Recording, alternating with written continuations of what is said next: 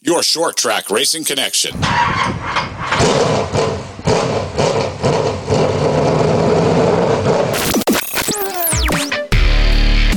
Broadcasting from the Fireside Beverage Studios, this is the Turn 4 Podcast.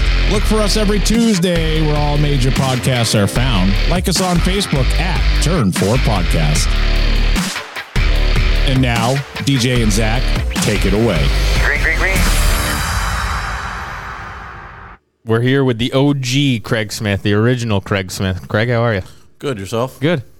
The OG Craig Smith, as I live and breathe. I was gonna say we gotta say the OG because there for a 'cause you're couple not- years there was the other Craig you're Smith. not the other Craig Smith. you were the first. That's very Uh, true. got pretty confusing with two of us in the same division at one point. it was there for a little while. Yeah, for sure. All right. So it had to been what 04, 03 You started racing. You've been around this game for a long time. 2004 and go karts at Sugar Hill. Yep. So you and Dad start in goat carts at Sugar Hill. How long did you actually race carts for? Through through 2007. So three years. Yep. A lot of wins. Um, the first year, yes, I was in kind of the, in the rookie rookie year division, I guess. Mm-hmm. Ended up winning the championship and that had ten wins. And the next year, once they started putting me up with the big dogs, I only got a win or two each year. And But learned. yeah, So 2007, end of 2007. What do you jump up to? the youth sportsman here at the track. Didn't know that. So were you at? So Chris, Joey, you were in there with all those guys. I came in at the tail end. The They- tail end, They okay. did a lot of that in like 06, 07 ish, and I came into the picture in 08. Oh wait. I bought uh, actually Eddie Briel the third's Dodge Neon, Yes. the, the little orange car. that- Yes. That, Andrew Martell eventually got from me. Lineage Yeah, goes back to the lineage yeah. Neon too. I neons were a wave. for a while. Yeah. Neons were a wave for a while. Those things had some serious get up. So for anybody that doesn't know, your dad used to race. Yep. How long did your dad race for? Um, A while, right? Nine to like 93 and took a break when us kids were born, went back in like 02 to 03, and then got back out of it again when, I When started, you in started. 04.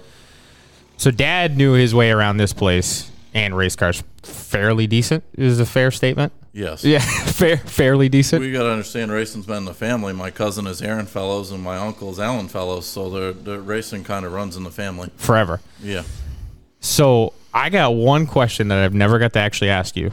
So your dad was a football coach, correct? yes, Did you play football for him? no. No, you raced instead. I never had any interest in football other than playing it in the backyard, watching it on TV. Really? It's a shame. It's a great game. I'm I just- was gonna say it's a great game. Where'd he coach? Newport. Uh, Newport Really? Yeah. For how long? assistant coach for like 26 years. yeah, he was over there forever. There's actually has a Nice. flag football award that's named after him that I've been going down to present since he's passed away. Nice.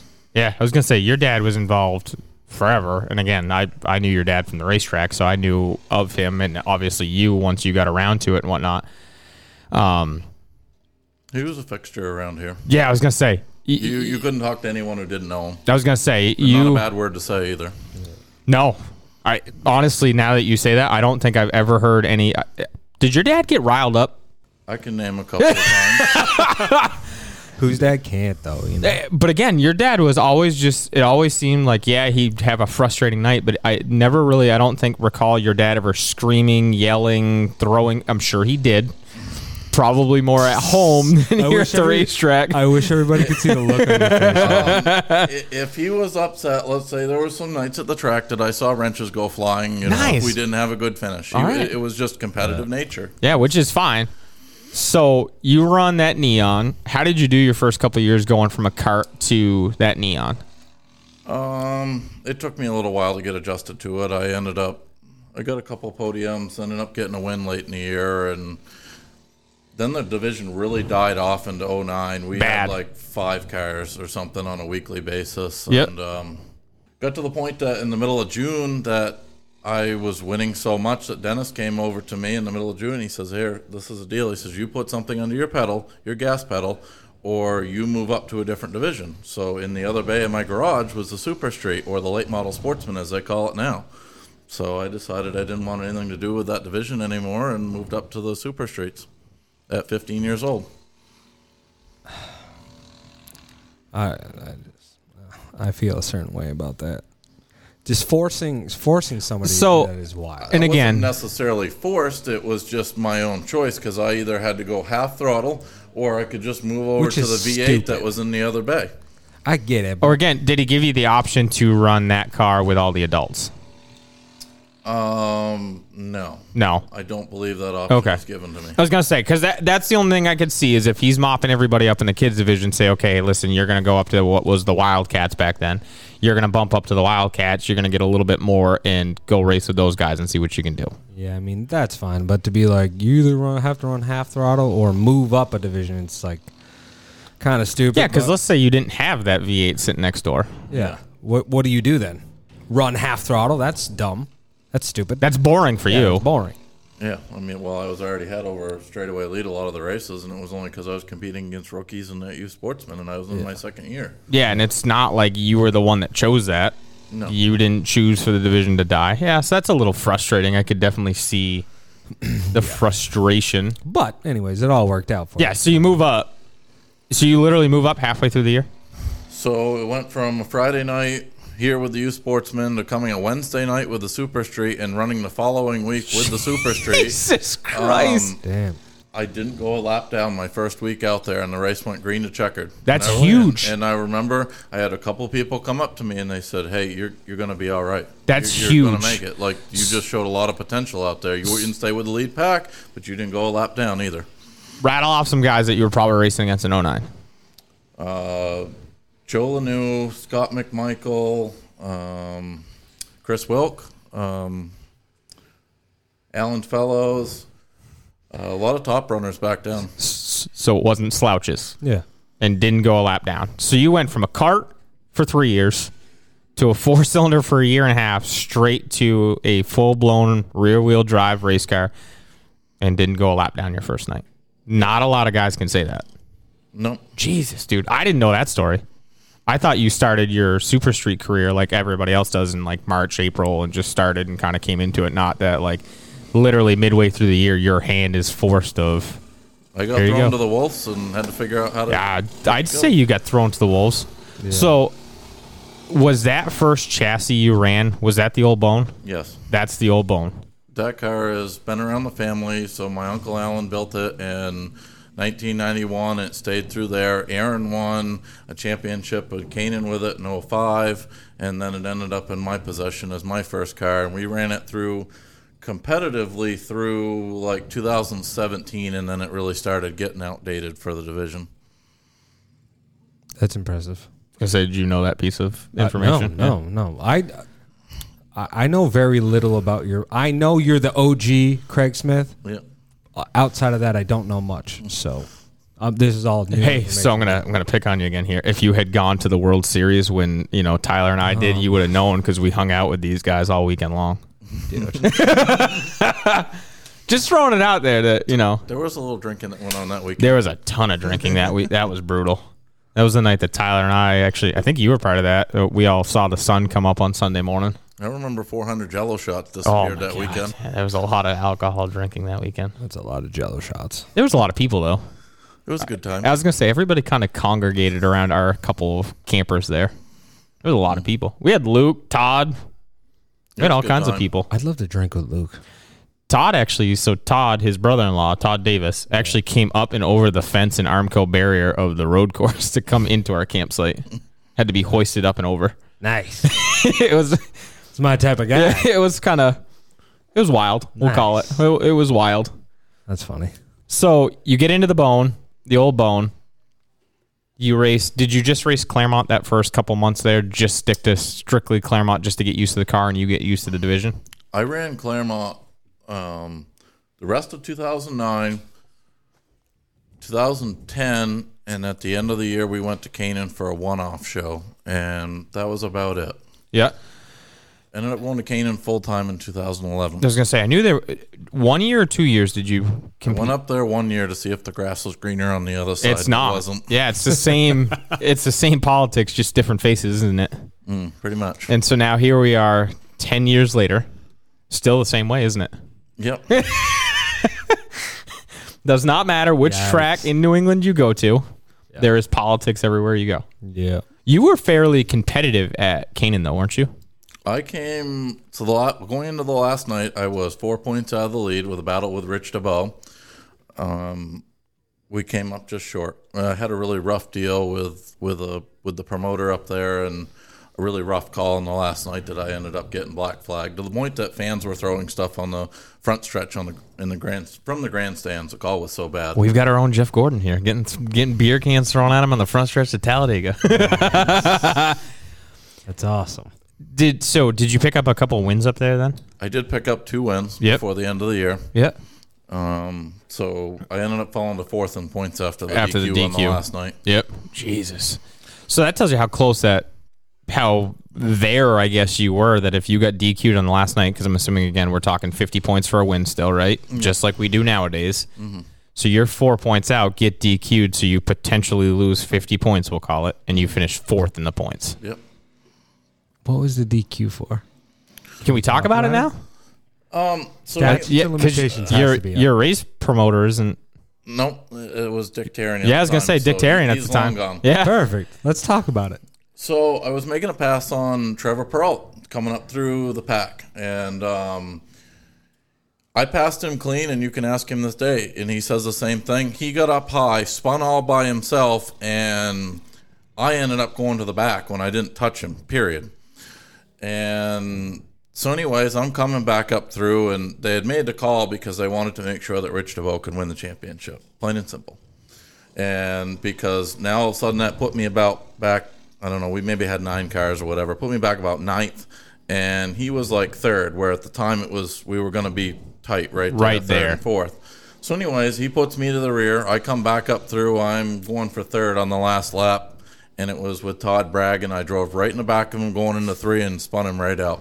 It weren't even on purpose. I just saw a little, saw an inch, and I tried to make the whole car fit.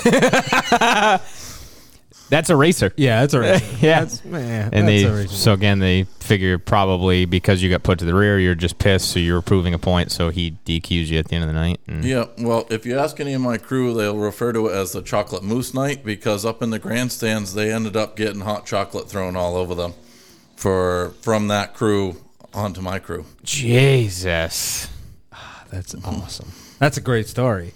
That's That- a good story. Dude, That- chocolate fudge getting thrown at you. That's hilarious. Is that not funny? That's no, I listen. funny, right? It, it wasn't funny at the time. I was gonna say probably Oh, yeah, th- I mean, that. It was, it's a good story to talk about 10 years later. yeah, that night, probably even that, you know, month, probably not so funny. Yeah. Probably about December, January, when everything really settles down and you're looking at the following year, probably hilarious. Was there a heated discussion between you and the race director after that? Um, no, we were told to pack up and leave. So didn't even get a chance to discuss. Nothing was just told to get out of there. It was that's how unfair the call was made to be. I- I- Do you think that that's the right? Do you think? So that I that's ask the him. right He's call? he's been a race So that's director. what I'm saying. I'm still a race director at Hudson, and I'm Right. very approachable. I go down after the races each night. I make sure everyone's who wants to talk. We talk before I leave. You're welcome to message me on Facebook. I'll give you out my phone number. You can call me anytime. Like I'm more than open. And unfortunately, some of the o- other race directors aren't that way. okay. Well, I mean, when you're making a call to DQ somebody or whatever, and on, and I mean, they're going to want an explanation. They've For got sure. hours and money in their car and everything else. Right.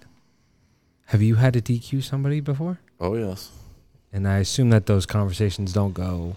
They're not. Uh, T- To be perfectly Light honest with you, conversations. I've been a race director here at Claremont and at Hudson, and the Right. people at Hudson are like a much better. They're more calm. They're they're a much different crowd of people. Where is if here at Claremont, I had like five people every single night that wanted to talk. Whereas at Hudson, I can tell you that I've had in two years' time down there, I've had maybe five people that would like to talk over the two years' time. you make it sound like Hudson's like the Wild West, It is. and people are more calm down at Hudson than they are. They're a, they're a different group of people down there. They're not as high strong. It's a different breed. Interesting. I would have thought it had been the other way around. To be fair, But I- I, I've I never been wouldn't. to Hudson's. We're going I, I there. wouldn't, because again, Hey, you went to Thunder Road, so it's a I start. did. yeah, go to it's, a, Thunder it's a Road. start. It was We're- awesome. I was gonna say Labor Day, we're gonna try to drag him down there for the enduro day because we're gonna run. So, It's gonna be good. but uh, you gotta understand. So again, so my first ever interaction with Hudson is prior to Ben owning it. Oh right. Okay. Right, right, So I went down there we had a guy that day that blew two trailer tires on the way to the racetrack in a four cylinder. Had a four cylinder on an open trailer, blew two out of the four tires on the way. Didn't have any spares, which w- is whatever. I mean, not everybody keeps trailer spares, which is fine. So he set it up that on one side it was the front tire, and then the other side it was the rear tire. He moved the race car a little bit so that way those two tires could teeter off of each other and drove the rest of the way to the racetrack. He made it. He was there. It's called ingenuity. Yeah, he took both the flats off so that way they didn't ruin the rims or ruin whatever else, and he made it to the racetrack. He proceeded to back that car off of the trailer and go out and blow the motor up on the first lap of practice. At that point, as a racer, that's not your night. Load it up, Yeah, pack it up. go home. it's just not your night. Instead, he talked to whoever the race director was at the time. He was in a points battle in the four cylinder division. His girlfriend drove a four cylinder Ford Focus. Oh yeah. So they said, "All right, yeah, you could take the green in that car, but that's it." So they duct taped numbers on, and that kid ran all of the laps and finished fifth in a street car. Wild. It's yeah, it's just a different, it's just a different breed. Would you allow that at, at the It, it would not go over. it would not go over NHS TRA right now. Yeah, it wouldn't now, but again, same thing. So Ben will tell you. So they do flagpole races down there. They do spectator races down there. That night they had a spectator race. There was a guy in a Dodge 2500 with 20 day tags on it that went out and raced in the spectator race and bounced the truck off the front stretch wall with 20 day tags on the truck. Dude, c- people are wild. So People most are of the wild. officials down there have been there for 20 plus years. I'm one of the new guys down Yeah. there per se, and they're not used to the whole race director. They never had a race director Yeah. before NHS TRA. So a lot of the times I'll ask them stuff. I'm like, okay, are we doing a rolling start on the enduro? How do you guys do the enduro? You know, like just stuff like that down there that I'm not used to because it's Hudson stuff that wouldn't go over anywhere else. So that's a good question. Do we do we do rolling starts or do we start from standstill? Uh, it's rolling starts down there with the enduro series. Yikes, dude. Yikes. Okay. So what you're Alright. saying is I need to draw a good chip then. yep. Okay. Yeah, we're gonna be. Well, actually, since I'm race director, you're already starting six laps out. Oh Jesus. That's awesome. Oh man, I already DQ'd That'd be before we great. even roll in the door Will you, yard. just, will you just put them right smack in the middle of everything? hey, I, I- I will let you know I bought a receiver today, so I couldn't over here. So It's probably a good move. yeah, so all right, so we'll go back to so you get DQ'd the final night of Canaan. You come back at that point, and that's was that your decision that final night of getting DQ'd off of a bullshit call to come back to Claremont? Pretty much. Yeah, I mean just to be frank, That, that was the deciding factor. I mean, kind of miss being so close to home too, in the forty-five minute to an hour haul up to Canaan as well, and Yeah, because Newport, right? Yep. You're out of Newport, so it's what 15 ish it's- minutes it's here 15, 20 minutes. Yeah, versus 45 up to Canaan. Mm-hmm. I loved Canaan. I, I miss it. I mean, I missed it a lot. there was a whole lot of drama. It seemed like up there. Every Yeah, single there night. was. It was awesome. The year that I ran, they had to have four cops up there by the end. They went up on our pit pass price like five bucks by the end of the year because they had to have four cops in the pit area. That's awesome. I remember vividly, like the second race my younger brother ever ran up at Canaan, there was a melee in the pits. I, I couldn't tell you what it was over. I'm assuming it's two drivers, but that was my first real taste at like race action. And I was like hooked. I was hooked after that day. I was like, dude, this place is awesome. That's why I, I like being in the action. That's why I go in the pits. Weird. Yeah, I- you Weird. know? My So- Fitbit sa- says every time somebody gets into a squabble, it's like it's time to get up and move, and let's go see what's going on. So let's what I do. let's break this down. So again, so you ran carts at Sugar Hill. You've run here in a late model sportsman, Canaan. You've run Monadnock, Mm-hmm. Hudson, Yep. Lee. Yep. Have you run White Mountains? No. Mm-hmm. Star Uh, practice one time, but that's it. practice one time, and then what am I forgetting in New Hampshire? Anything? No, it's I haven't think run so. Speedway 51. Speedway or- 51. That's one. Uh, Riverside, Riverside, Adventure Park. No, haven't run there. Went by there on Sunday. Did you stop? No, no, I did not. We were coming home from Pittsburgh. Oh yeah, fair. Thunder Road. stop Just been to watch. Enough. Been to Never watch. been. I've been to most places to watch. I was gonna say, a have whole you- lot of not a. I've always run the Super Street late model division, and, And that's they're very kinda- limited. yeah. I mean, it's not an act late model, so you can't run it in a lot of that stuff, and it's kind of made it so I can only run a handful of places. Yeah, your hands are kind of tied. What about dirt? Any experience on dirt? Never tried it. Nothing. Never really had much of an interest. I've been to the dirt races like three times and could really care less if I ever went again. Really? Just not much of a dirt racing fan. I love them. I've been to Devil's Bowl once to watch on the dirt. I've been to, I went to Bear Ridge once, and I went to the Cane and Dirt once. I haven't been to Legion, but I've tried. I've went and at least watched every place once. Although I will say, however, dirt cars should stay on dirt, and asphalt cars should stay on asphalt. I'm not a. I, I, I was not. You're not sold I by was the not dirt sold mods, on huh? the dirt mods on asphalt. I, w- I just wasn't. Did they look weird? And it's, I don't know. I just wasn't. I think I think those races are a lot different if like 20 cars show There up. were- yeah, I was gonna say if there was more cars, it would be better. It's like Maybe. it's like any other division, really. I'm skeptical, but maybe. Yeah. Well, I mean, nah. It's not fair to compare him to Isma. Isma. I was gonna say Isma only had 14. and That was great, but that's Isma though. I was gonna say you also gotta remember with Isma that's 950 horsepower on methanol. That's you, Big, big difference. you probably could have made eight of those look good on the racetrack. That was awesome. That was the. It was probably wild. The coolest thing I've seen all year. wild, absolutely wild. Ben Pullman walked up to me and he said, I broke my cardinal rule just for Ismas. And I was like, What is it? He's like, I never go to a racetrack without a car. And I was like, Oh, okay. Yeah, But he said it was worth it. But a- anywho, Ismas was sick. Um, so nothing on dirt, which is heartbreaking. what's your favorite track to run on then? Yeah.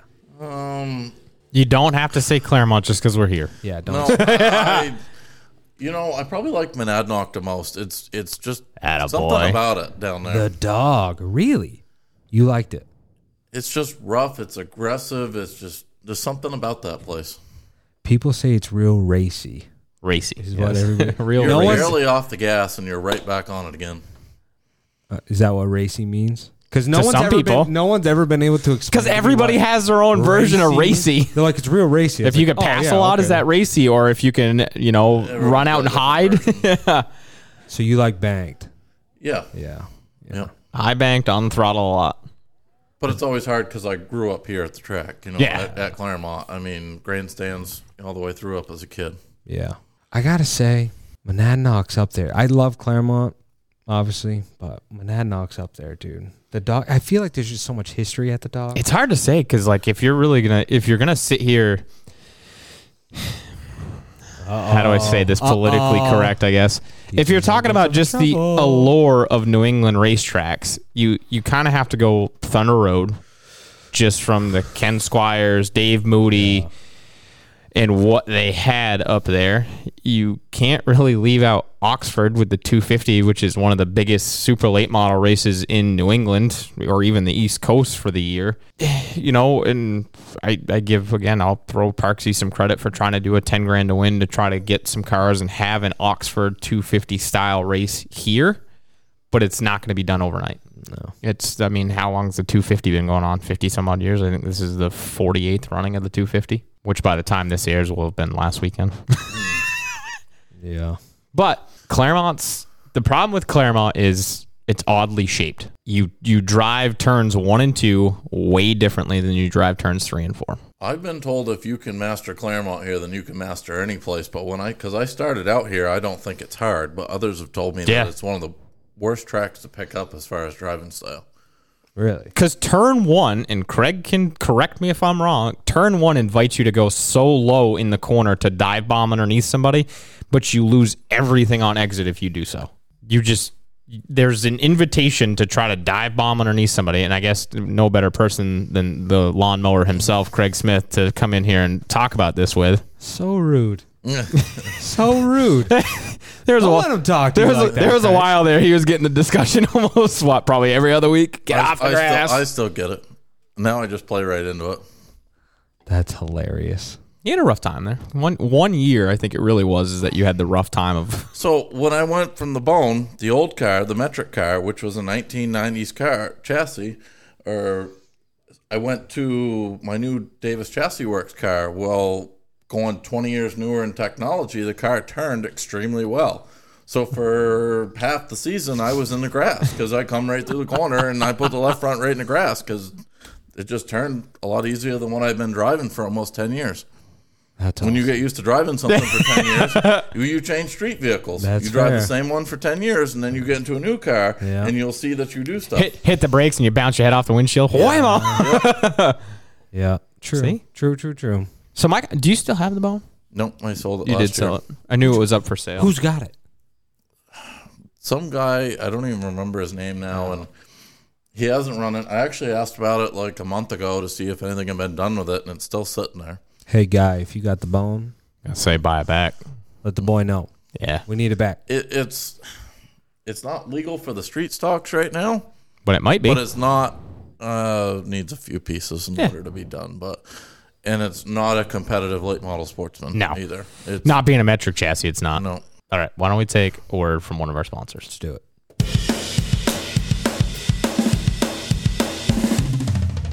Apex Racing, located at 972 West Swansea Road in Swansea, New Hampshire, is now open and ready to assist you. Keep them in mind when the time comes for all your parts and accessory needs for your upcoming race season. Need help setting up and maintaining your car? Their in house staff will be there to help you out with those needs as well. Last but not least, they will have the NHSTRA modified rides available for rent on a weekly basis. Apex Racing will see you in Victory Lane. So your first full time season back at Claremont in the late model sportsman. Who are some of the guys you're running against that year? 2012. Yep. Um, competitive. Well, we so we had Jeremy Zulo, Jimmy Zulo, Ben Poland, myself. I remember Joe Olmstead and Eddie LaQuire. Um, about all I can recall from that Yep. year. So once again, stout field of cars. Yep. So 2012. So correct me if I'm wrong. Is that the year that Jimmy has the metric car with the Camaro, that red outlaw looking nasty body on it? Yep. Correct. Yeah. That's probably besides. I know you hate trucks. I get it. Ugh. Yeah, trucks are stupid. Besides Jimmy's truck, that's got to be my f- second favorite car that Jimmy ever owned was that red Camaro car, Camaro body car. Yeah. So you're so you and I are the same age, right? You're 30, 29, 30, 27. 20. Jesus, you're 2 years younger than me, Craig. Jesus Christ. So Are you 2000 feeling old yet? Yeah, I am. So you're 18 coming into race against all those guys. How does how does that go? I was treated the same as if I was a 30 year old veteran. Yep. I mean, I'm. Uh, I definitely learned a few things that year. That's for sure. I was I was going to say we got a tidbit before we came up here. well, That's true. Jimmy Zulo took me to school. I, I was still kind of a rookie, I guess, and made a you know I was still kind of new in the late models. Had been two years, anyways, and uh, five to go in a race, and I was on the inside, and we had to. I was coming to the green. I was, had the lead, and he pinched me really hard, and I didn't even didn't even realize it, and, and he ended up winning the race. He got by me on the outside, but he used that years and years of experience to school the newer guy, I guess, at it. Never let it happen again, though. Did you end up podiuming him that night? Did you get a trophy? I got second. You to got him, second. So see, this yeah. is We, we also have another story that we often bring up. But All it's right. a good time for a story. let her let her rip. Um, so, anyways, this is middle of July. We're on a wacky Wednesday night show here, and uh, I'm running fourth. He's running second. Eddie LaQuire's third. I catch them two. They're running side. They're running. Jimmy's running very low coming off the corners, and he's keeping Eddie behind him, literally blocking him. No, no, blocking. the No ifs, ands, or crap buts right about out it. of Just him. blocking him. him. He was giving him a taste of his own medicine. Oh, shots fired. It- it- well, we'll Shots get to that one fired. a little bit later, but Eddie and I never really saw eye to eye. I like it. I like where this is going. So, anyways, uh, we're coming to two to go, and I'm starting to overheat now. I'm pushing 240. I've been behind these guys and trying to find a way on the inside, and finally said, "All right, I'm going to the outside now. Here we go. Two to go. Got to find a way to get by." So we're coming to the white flag, and going into turn one, I'm on the outside of Eddie LaQuire, and Jimmy steps on the brakes and lets me get ahead of Eddie. So I ended up getting third, and he's never, he's always reminded me of that one. He says, "I gave, I, I helped you a lot." He says that night. He says, "I didn't want Eddie to finish there." He says, "So I let you get up there." So I got by Eddie for third on the last lap on the outside because he stepped on the brakes. And again, here we are nine years later, and I'm sure every now and again Jimmy still brings it up. Oh yeah, That's funny. That's hilarious. That's perfect though. yeah. But again, Jimmy's got how many laps around the, this place? How many years he's been around this place? Probably the one guy that could probably he get was a running back in the '90s, and I he took years off I, or a little while. Yeah, he off, took- and I didn't really, I didn't know of him. doesn't doesn't show. Yeah. so he steps on the brakes mid corner, Yep, He let me get by him on the outside. I was gonna, I was battling him. I was, you know, I wasn't sure if I was gonna get him or not. But you were trying. But all of a sudden, I gained a crap load off the corner. All right, so what's your other story about Eddie? So blocking. So he got a taste of his own medicine. well, we'll get that. It's in 14. Uh, okay, so we're gotta still fi- going we gotta- 12. We gotta, fi- we gotta go. Let's finish up so- 12. Okay. The end of 2012, it's uh, Jimmy, Jeremy, Ben, and I going into the last night, championship night. We're separated by four points, and I pretty much knew you had to win the race in order to win the championship. Like Yep. that's just how it went. So I'm leading, I'm leading. Jeremy Zulo gets by me with like I don't know five or six to go. I ended up finishing second, so we were second, and I thought in the points. We end up going to tech that night. Jeremy gets DQ'd. The I ended cheetah. Uh-huh. up winning the championship. Oh yeah. cheetah. Yeah, yeah, yeah. Because who was it that DQ'd Who DQ'd him? Gary Baker. Which is what to Jeremy? uh, brother-in-law, uh, uh, father-in-law. yeah, father-in-law. His own father-in-law had to DQ him. story. So you won. I won the So- championship. You won the in championship. 12, yes, here. Sick. That's awesome. Is that the only? Is that the first one? That's First. the only one that I've won here, Yeah. and I won one in go karts, and that's it. I don't really count that as much, but you I know, would. this is a lot of stuff for competition. Yeah, I would. He's got more go-kart ones than I'll ever have. me too. so you win a championship via a DQ, which again, it's still consistent It all don't year long. Yeah, matter. yeah, you had to put yourself there in order to win it. Which again, if you had to, Absolutely. if you had just flat out told me that you would won a championship in 2012, I would have never remembered that that was the year Jeremy got DQ'd for it. Never would have remembered. I do remember the story, but I didn't know what year it was. You bring that up to Jeremy a lot. No, I've never really. The co- the Concy winner himself. yeah, These two have really good nicknames for each other. Him Yeah, and Jer have we'll really leave him good at that. nicknames. Not, not good on air Can't- we can't nicknames. share- We can't, yeah, we really can't go share. there on here. Yeah. But they're pretty good. So 13, you went to Monadnock. yep. Claremont closed here and sent a letter to everyone in February saying that they weren't going to run. At the time, they ended up doing the four outlaw shows that weren't announced till later. Ended up running down there, got a win on opening night, and pretty much struggled from there on out. And, And Mm. you still love that place. yeah, I get it, dude. I hey, listen. You don't have to explain anything to me. You- sometimes ha- just having fun, even if you're struggling a little, little bit, it can make it at least worthwhile, I guess. Because if you're going down and having fun while you race but struggling, it's different than well, because Canaan was still somewhat open at the time, we were pretty much treated as an outsider down there quite a bit. really. Now it's not that way. They're more open to Claremont people, you know, than way, you know, The way it used to be, yeah. yeah, like you just you were treated as an outsider down there, and eventually, way midway through the year, it was better, but you know, just the way it is. Go ahead and ask your question. How do they treat outsiders differently? You want to know? Yeah, I do. Yeah, see, I do, I really do. Turns out I know my co-host pretty well. I do. I want to know. Uh, I just remember one, one or two particular incidents. One of them was when I was coming into the track one day, and um, and I went to get my pit pass, and we parked the truck on the side, and, and one of the guys just said to me, he says, "Oh, you're, you're from Claremont, you don't know how to park," and just kind of rubbed me the wrong way. You know, I'm like, Yikes. this doesn't, doesn't you're not welcoming people that way. Yeah, that's not great. That's not used to be great. bad. If you would travel for like a weekly show and not just like a big race, it used to be pretty nasty. Of like you're an outsider, like Yeah, let's gang up on you and Yeah. take you out. You know, you're mean- doing too good. yeah, like not to be. Oktoberfest was that ever that way for the outsiders? I feel like Oktoberfest never was because it is always like the end of the year, everybody comes down type of deal. So Oktoberfest was always like the outlier. But if Craig was to go down on like a Friday night down to Lee back then, it was probably you got treated like an outsider. But how do you get? Wh- What constitutes an? out- How many times you got to race down there to be not considered an outsider? You got to be there weekly. Probably come a couple weeks in a row, and then all of a sudden you start to.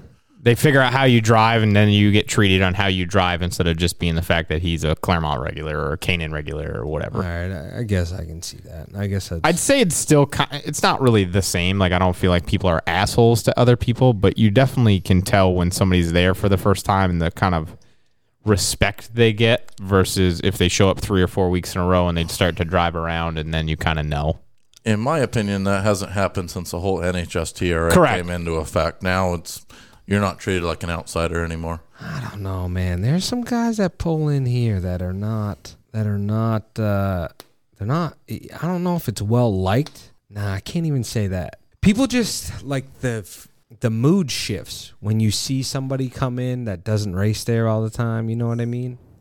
Like there's a couple guys. uh, Jimmy Renfrew Jr. Yeah, I, mean, I was, I was Just gonna throw it out say there. it. Just call it But, right it- out. but when, Just- J- but when okay, all right, screw it. When Jimmy comes up here from Lee, man, everybody turns their head and they go, "Here comes Jimmy."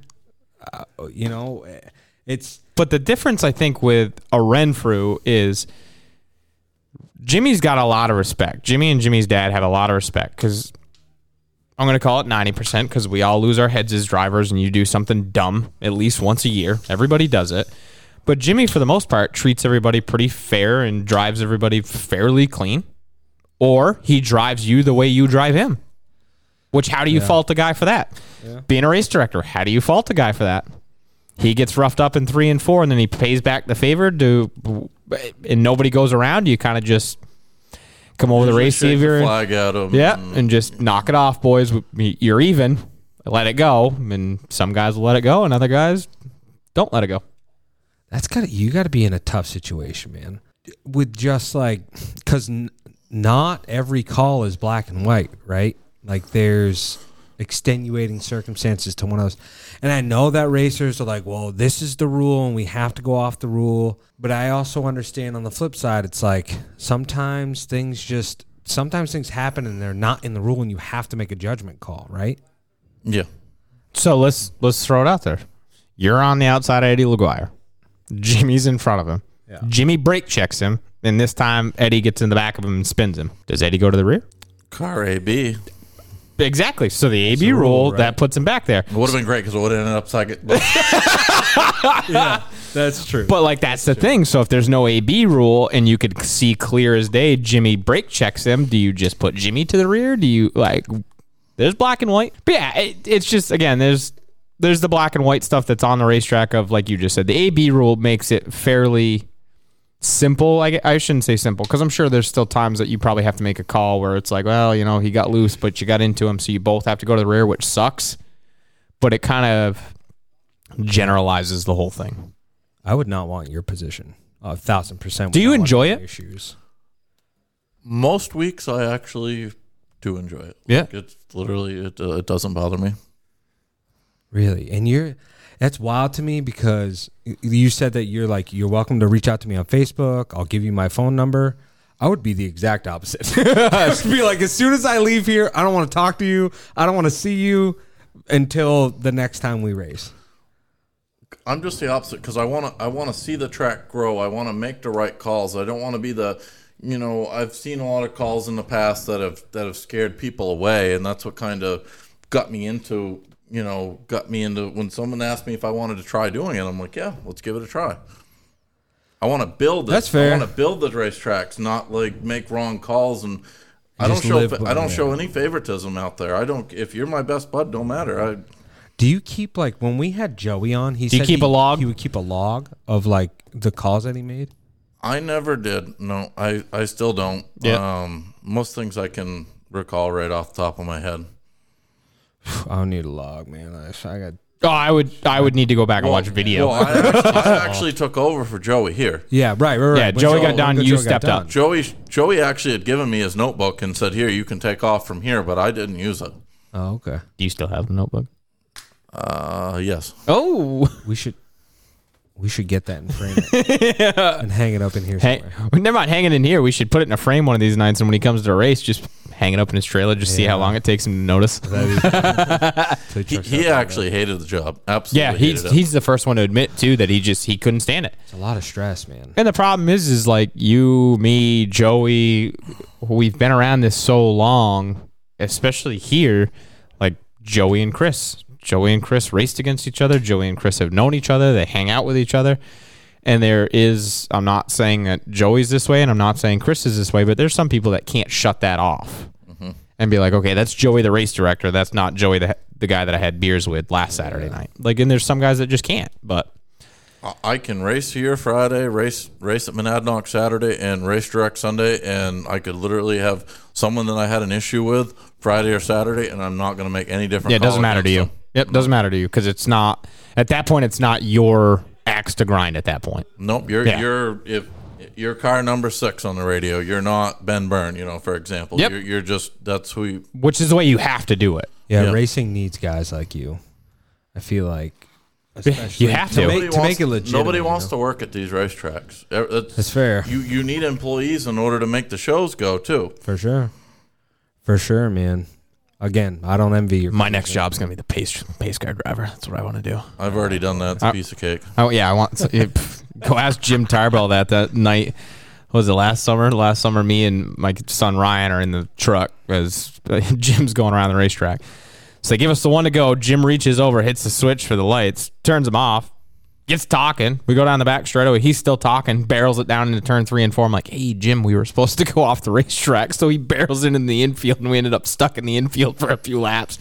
Just no awareness of what was going on. I'm like, Jim, what are you doing, buddy? I do recall that because I was here listening to I believe it was Parks on the radio. he was yeah he was hollering at him pretty Oh, good yeah. yeah. yeah That's funny. but yeah he's you're absolutely correct though because there's not a lot of guys that are just waiting to knock down the door to say oh i can't wait until craig smith gets done being the race director so i can step up and do it There's no one signed up for that. There's no one signed up to be a G- general manager. No. There's, All right. not a lot of guys are even sit, sitting in line waiting to buy a place either there's no one that wants to run the pace truck. There's no one that wants to run the speedy dry truck. The list just goes on and on. Yeah. hey i have a blast It's with the actually microphone something that I end up enjoying. I usually go up to Almanadnock to work most Saturday nights, and I'm just wherever they need me. Yeah, I, yeah. Really? Just you just enjoy- you go up there and they just stick you wherever and you just work it. I, I'm you, I've been the fill-in person this whole year down there, just wherever they need me, whether or not it's working top of the hill, the speedy dry truck, doing lineup, wherever I'm needed, I just go. That's awesome. Again, racing needs guys like you, man. so 'Cause I don't yeah. want your job. i don't know i won't lie i, I love being the announcer it's, it's been a real eye-opener i guess is the best way to put it it's not as easy as it looks like we've all watched NASCAR races. We've all come sat here in the stands, and guys made it seem pretty flawless, and it's it's not. I, I may or may not have gone back to Speed 51 and watched the wild uh, the pure stock race, so that way I could hear myself and see how stupid I sounded at a few points. yeah. Sound cringy a little bit. Did, did you criticize yourself? Oh bad, oh bad. I'm like Jesus, you idiot. Oh god damn.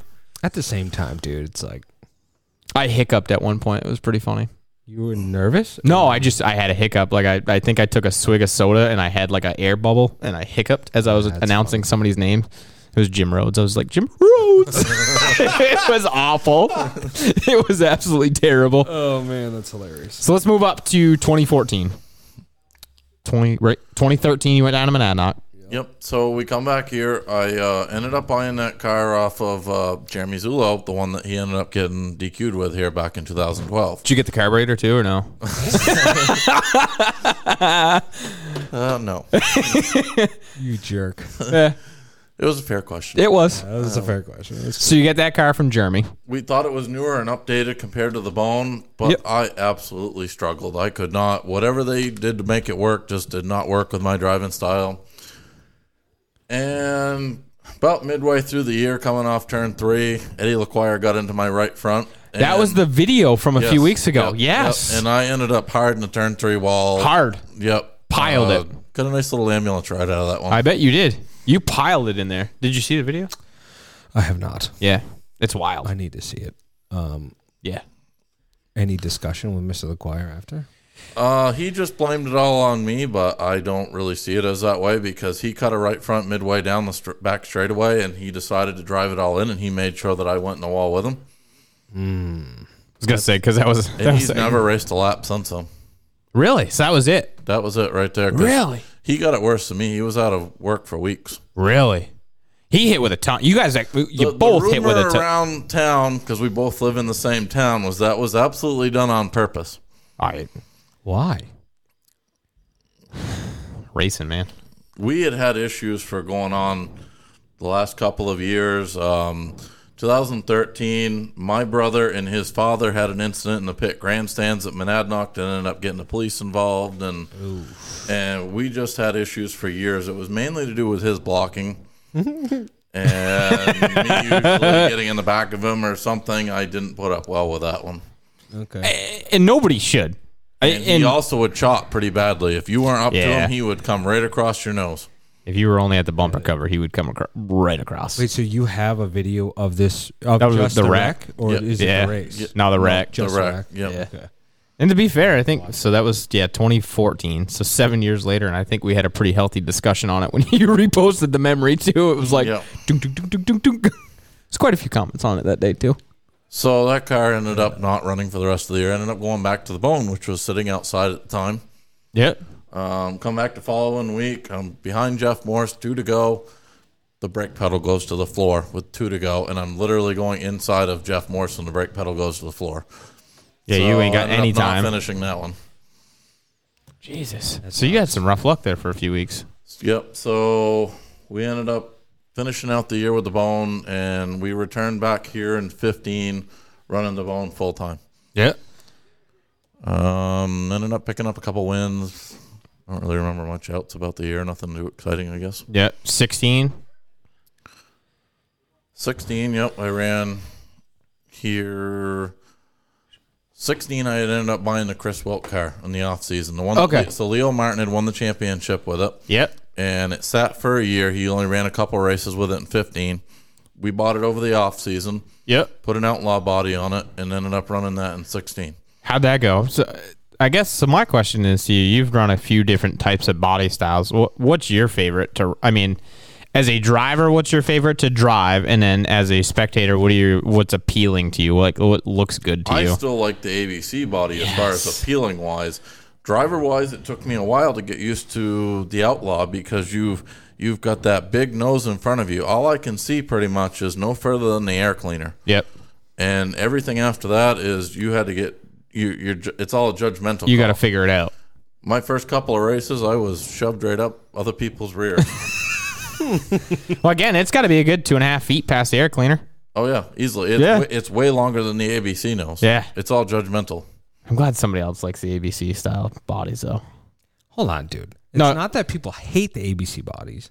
It's just we don't hate the outlaw bodies as much as you hate the Oh. outlaw. The outlaw bodies are so much cheaper to build though. I'm sure I get it. They're better to drive. They're cheaper to build. They're just ugh, It's like a truck. It's stop it. like racing trucks. Blah. I like the outlaw bodies myself, but DJ doesn't like them. I, uh, but I also don't hate the ABC bodies. I think Ricky Bly, the mutt- the mutt. that that little hybrid that he's got. I think that's pretty with sick those looking car. with the outlaw bodies. It's really hard with like the MD3 style nose that I've got in order to get air to the front. So I, I haven't talked to Ricky. I believe personally that's why he's doing it. He's got the ABC nose on the front, so he gets plenty of air to the motor, and he's still got the outlaw back to it, and it's a perfect combination. It seems to work just fine for him. yeah. they're those dirt noses aren't made. To- they're not made for air. They're not made to pick up air off the track. And they're not rugged, right? Those noses. that- Ah, They're Yeah, they're I'll pretty buy some. rugged. They're pretty rugged. Yeah, they're not terrible. Oh. Yeah. They're all pretty much rubber, isn't it? yeah, they're Yeah. all rubber. Yeah. I mean, all the outlaw bodies are all different. I've seen them with some people put rubber fenders, some people got plastic. Yeah. different lengths. You know, you you never know what you're gonna see. That's the God's honest truth. You could go to 10 different race shops right now and you're going to have 10 different body styles. So you put the outlaw body on the old Wilkes car in 16. I think that's what we just 16. You picked up a couple wins that year, didn't you, with that car? I actually never won with that. You didn't car. win with that car? No, I ended up. We ended up with the some point during that year. We ended up back in the bone again. The bone always seemed to be the backup car that I always ended up getting back into. Oh, reliable. It, pff, it was there for the longest time. It was old reliable. Yeah. like you said, until the last couple of years where the rule book really kind of just that thing can't be. There's no Yeah, way there it'll was be nothing. competitive. Yep. Uh, so ran the full season in 16. 17, did you get a different car again, or did you come back with the Seventeen, Wilkes? we rolled back out with the Wilkes car. Yep. Um, that year was more difficult. Um, Dad passed away on week two, and Yeah. that kind of just set the tone for the rest of the year. And most that don't know, my dad and I were really close. We were, you know, the, the father son duo that that most dream about, and we did racing together all the way up through. I mean, worked on the car every single night. Um, we raced here on Friday, or s- we went to whether it was Canaan or Monadnock or somewhere to watch on Saturdays. I mean, we were just we were. Dad was like my best friend. No other ways to put it. Yeah. I mean, um, So with his passing in 17, it, it kind of changed things a little bit. Yeah, put a little bit of a damper on racing for you for a little bit. Yeah, I mean, we actually ended up racing more, I think, because I was the crew guys were all about trying to keep my mind off of things. Yep. So we ended up running the Wilk car at Claremont here on Fridays and ended up running the Bone on Saturdays at Monadnock. Ended up doing double duty for most of the summer. And we were running, we had long nights in the shop, but we were podium here on Fridays and then Saturdays there. And that was pretty cool, you know. Um, doing the racing twice a week, that was kind of a little on the difficult side. As far as when you're working 50 plus hour weeks and then still trying to work on cars and then still trying to race twice a week. Yeah, and be competitive and still keep your Finally, sanity at finally some by point. August, that came to an end. I was though. gonna I say. pretty well done with that one. So you finish up 17, um, 18. 18 so because 17 i lost a wilt car here in a bad wreck in turn three that i ended up taking a nice hospital visit to uh, valley regional over because um, i ended up hitting the wall head on in turn three Yeah. and uh, alex poison pushed me into the wall um, we were trying to avoid a big wreck and he and he didn't see it so he pushed me from behind Was that three or one? uh, it was over in turn one Turn one. yep turn one That's the 949 video. well, I was trying to figure out why the car didn't turn going into the corner Yeah. because I'm like, I'm hitting the brake, but nothing's. I'm just going straight. Like, and Yeah. he- the, I have- ended up seeing the video afterward. yeah, that was the 949 video where Kyle had the spotter audio going through the Yeah, the, camera. the car was so bad, I had to come back on the rollback in order to get it home. There was no way to get into the trailer, and I ended up getting a nice ambulance. Well, they told me here that the golden the Golden Cross crew came up to me and they said, if you continue to look the way that you look, we're going to bring you straight to the hospital now. So we suggest that you go. So I did. yeah, well, that happens. Yep. Yeah, that was a rough rack. Is that the one where you're like back it down, back it down, back Yeah. it down? Yeah. That's, And he didn't back it down. no, that was the 949 one. Yeah. So then, were you done for the year at that point? Or did you come back so again? I had to get um, medical clearance from the doctors per the track insurance because I got a pretty good concussion that week and ended up missing some time from work. And so once I got cleared on that week, I ended up coming back here with the bone once again to finish out the year. yeah. Um, we ran through with that. So in September of that same year, I decided to send Jeremy Davis a bunch of money, and we had a brand new chassis built for 2018. So we had it rolled out in 2018 with a brand new late model sportsman. Yeah, the Davis. That was the very, and that was the year you wrecked during practice, day, didn't you? Oh yes, Got hit by AP. Spun out and got hit by AP, right? yep. I, Yeah. um, He, he looped. You looped it coming off of four. so this is an open story to talk about now. It wasn't so fun. that day. Um, it. So I come Story here, time. brand new car, spent every penny that I had during the off season. I literally came here with about seventy five bucks in my checking account. Had spent everything I'd had to make it here with that brand new car. And so we had the normal new car blues, mechanical issues that day, and um, I come off turn four, and I was like, "Wow, this thing's just kind of free." We we spun a brake caliper the first round, got that fixed, went back out there. Well, the the master cylinders were mounted so close together that the caps ended up being one was picking up the other one. So I had brake fluid going everywhere. Neither did I know. I spun in my own fluid, Right. but when I come off the corner, it it spun, and I was going to let it go towards the go kart track, which Yep. was fine. But it looped ba- right back around on me, and without me even doing anything, and headed up towards the flag stand. And next thing I know, was AP clipped me. Yeah, it was quick because I can still. Re- I was here that day and I can still remember. It was like shoot, bang. I'm like, wow. Literally, first time it ever hits the racetrack. First I- day. I was. I you were came mad up here- that day. You were mad. I'm that a man, day. but I'll be the first to admit that I cried that day. I bet. I literally, I had everything that I had gotten into that car, and I'm looking at it, and the front clips twisted, and I'm like, here we go. Yep. And Jeremy Davis ended up saving me on that one. He he brought the car up there, straightened out the clip, did everything that week, and never charged me a penny for it. He said, here you go. Like, good you on had him, a man. lot of bad luck that week, you know. Sounds like a good guy. Yeah. Yeah. Jeremy's a good guy. I've I've never really talked to him, You but always talk about the the highs and low in racing, and that was the lowest I had probably ever felt before. Like, Yeah, um, like- I was rock bottom. I, I feel the depression for you right now with that story, man. That that's wild. So that's 18. That's the first year of you guys did the Dean Smith race, correct? was 18. No, we ended up doing one in 17. You did, and at the end of it the was year. a- no, it was in um, June 9th or something like that, if Yep. I recall dates correctly. And um, yep, no, uh, we've had one every single year. And it actually, the first race didn't even start by me, it was other people had really suggested it and put it together with the general manager. And then they asked me if it was okay, which Yep. I thought that was super cool. You know, like they really wanted to put a race together for dad. Every year I've done it since then. It's Yeah. just something special that I like to do. I ask for no help from the family, nobody else, just my own little special thing. So 17, 18, 19, and 20, they're all held here. Um, yeah, because period. Uh, 18 was the last year that I ran full time per se. 19, I took a bunch of time off, ended up being race director here. Yeah.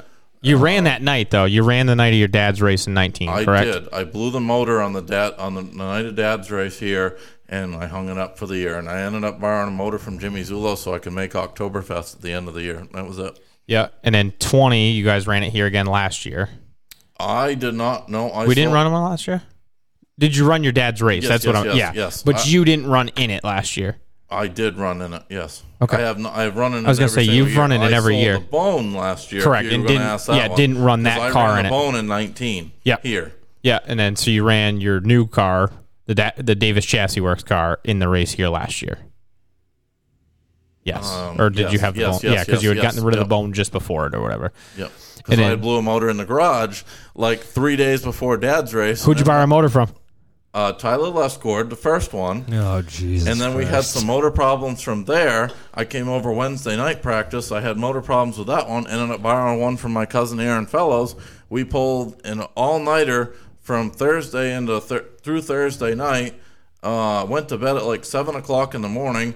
Got up again at three and, ca- and loaded and came here to the races for my dad's memorial.